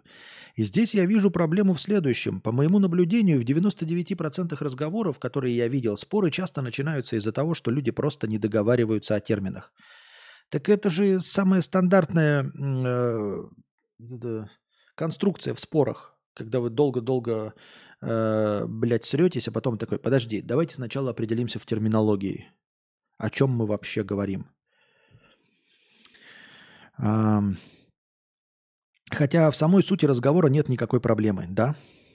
Да. Язык это то, что сделал нас людьми, но язык это одно, один из самых э, бедных инструментов, которым мы обладаем. Возможно, не будь у нас языка, мы бы развили фантастически, какую-то другую область мозга, отвечающую, например, за телепатию. Может быть, мы натренировались и сейчас бы телепатически передавали себе образы. И телепатически было бы гораздо точнее. Не возникало бы простых споров, когда ты передаешь человеку образ стула, и он видит этот образ стула. Он видит, что это стул, а не, э, а не лодка потому что ты телепатически перед ним рисуешь вот это, ну, представляем себе что-то. А у нас есть только языковая конструкция. Да, и каждый себе под каждым словом понимает что-то свое. Это еще легко, когда дело касается предметов мебели. А когда мы говорим о любви, объективности, реальности, правде, совести, эмпатии, запахи, о чем-то еще, вот все это, это все у каждого свое. И язык настолько несовершенен, и он упирается всего в несколько звуков. Еще и эти несколько звуков и слов используются только одной ограниченной группой людей, а другая ограниченная группа людей говорит на другом языке. И при переводе с одного на другой возникает неизбежное недопонимание. В этот момент ты понимаешь, насколько язык ограниченный инструмент. Уж не говоря о каких-то философских размышлениях о том, что мы не способны понять то, что не способны описать. Именно поэтому так сложно что-то изобрести, потому что изобретается что-то из существующего. Понять что-то абсолютно новое, для чего нет словесных конструкций, мы не способны именно потому, что нет словесных конструкций. Мы можем придумать новый предмет, если можем описать его при помощи уже существующих предметов. То есть, когда мы видим смартфон, мы смартфон описываем как? Это телефон, это э, наладонный компьютер маленького размера, прямоугольной формы, толщиной в 2 сантиметра. А теперь представим, что у нас есть какое-то новое явление, э, которое не описывается нашими словами. Что-нибудь из э, разделов магии или эзотерики, что-нибудь из чувственных переживаний. Э, и тебя спрашивают, что ты пережил? Ты такой, ну, ну это что было, соленое, холодное? Мне было грустно или весело? А прикиньте, не грустно и не весело, не соленое и не холодное. А физического у этого нет. а у вас есть только язык. И вы с горем пополам начинаете приводить примеры, метафоры. Вот этим и занимается литература, чтобы передать чувство. И вы его передаете, а потом перед вами встает иностранец и говорит, а теперь мне расскажи это, только переведи еще, потеряй на этом. Это я в своем-то языке не могу разобраться. Я носителем своего языка не могу передать всю гамму чувств, которые я испытал, потому что мне не хватает языка, мне не хватает слов. Мне приходится придумывать новые слова. Например, капустофель. Да. Я пережил соленое. И придумывают новые слова. Придумывают в том числе. Ну и появляются же новые термины, новые слова. Тем не менее, появляются. Для новых понятий. Как раз вот у тебя появился новый предмет, и тебе не нужно каждый раз а, описывать его как э, квадратный наладонный компьютер толщиной в сантиметр, выполняющий функции также телефона, плеера, фотоаппарата э, и электронной книжки. Нет, ты такой смартфон. И нужно научиться людям пользоваться словом смартфон, чтобы все знали, что такое смартфон – и одновременно, чтобы никто не знал, что это такое. Ты у пятилетнего ребенка спросишь, что такое смартфон, он тебе покажет на смартфон. Но описать тебе смартфон он не может, но он знает, что это такое. Да, это часть причины конфликтов и недопонимания людей, но часть. И мне кажется, что люди специально жонглируют словами, заранее зная, что это пустая болтовня ради хайпа. Да. Мне кажется, что большинство все делает искренне.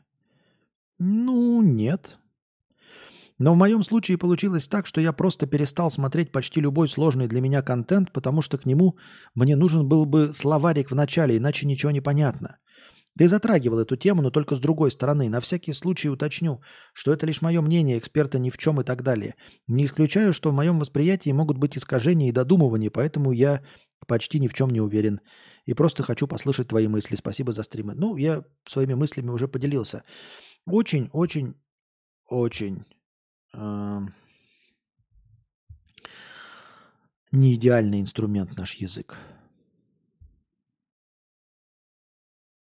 Хотелось бы, конечно, да, перейти уже наконец-таки на распознавание образов, на передачу образов, на телекинез – а то пока мы с языком, это, конечно, ну, расширяя словарный запас э, с помощью изобретений и всего остального, мы, конечно, куда-то движемся в, цивилизо... в цивилизационном плане.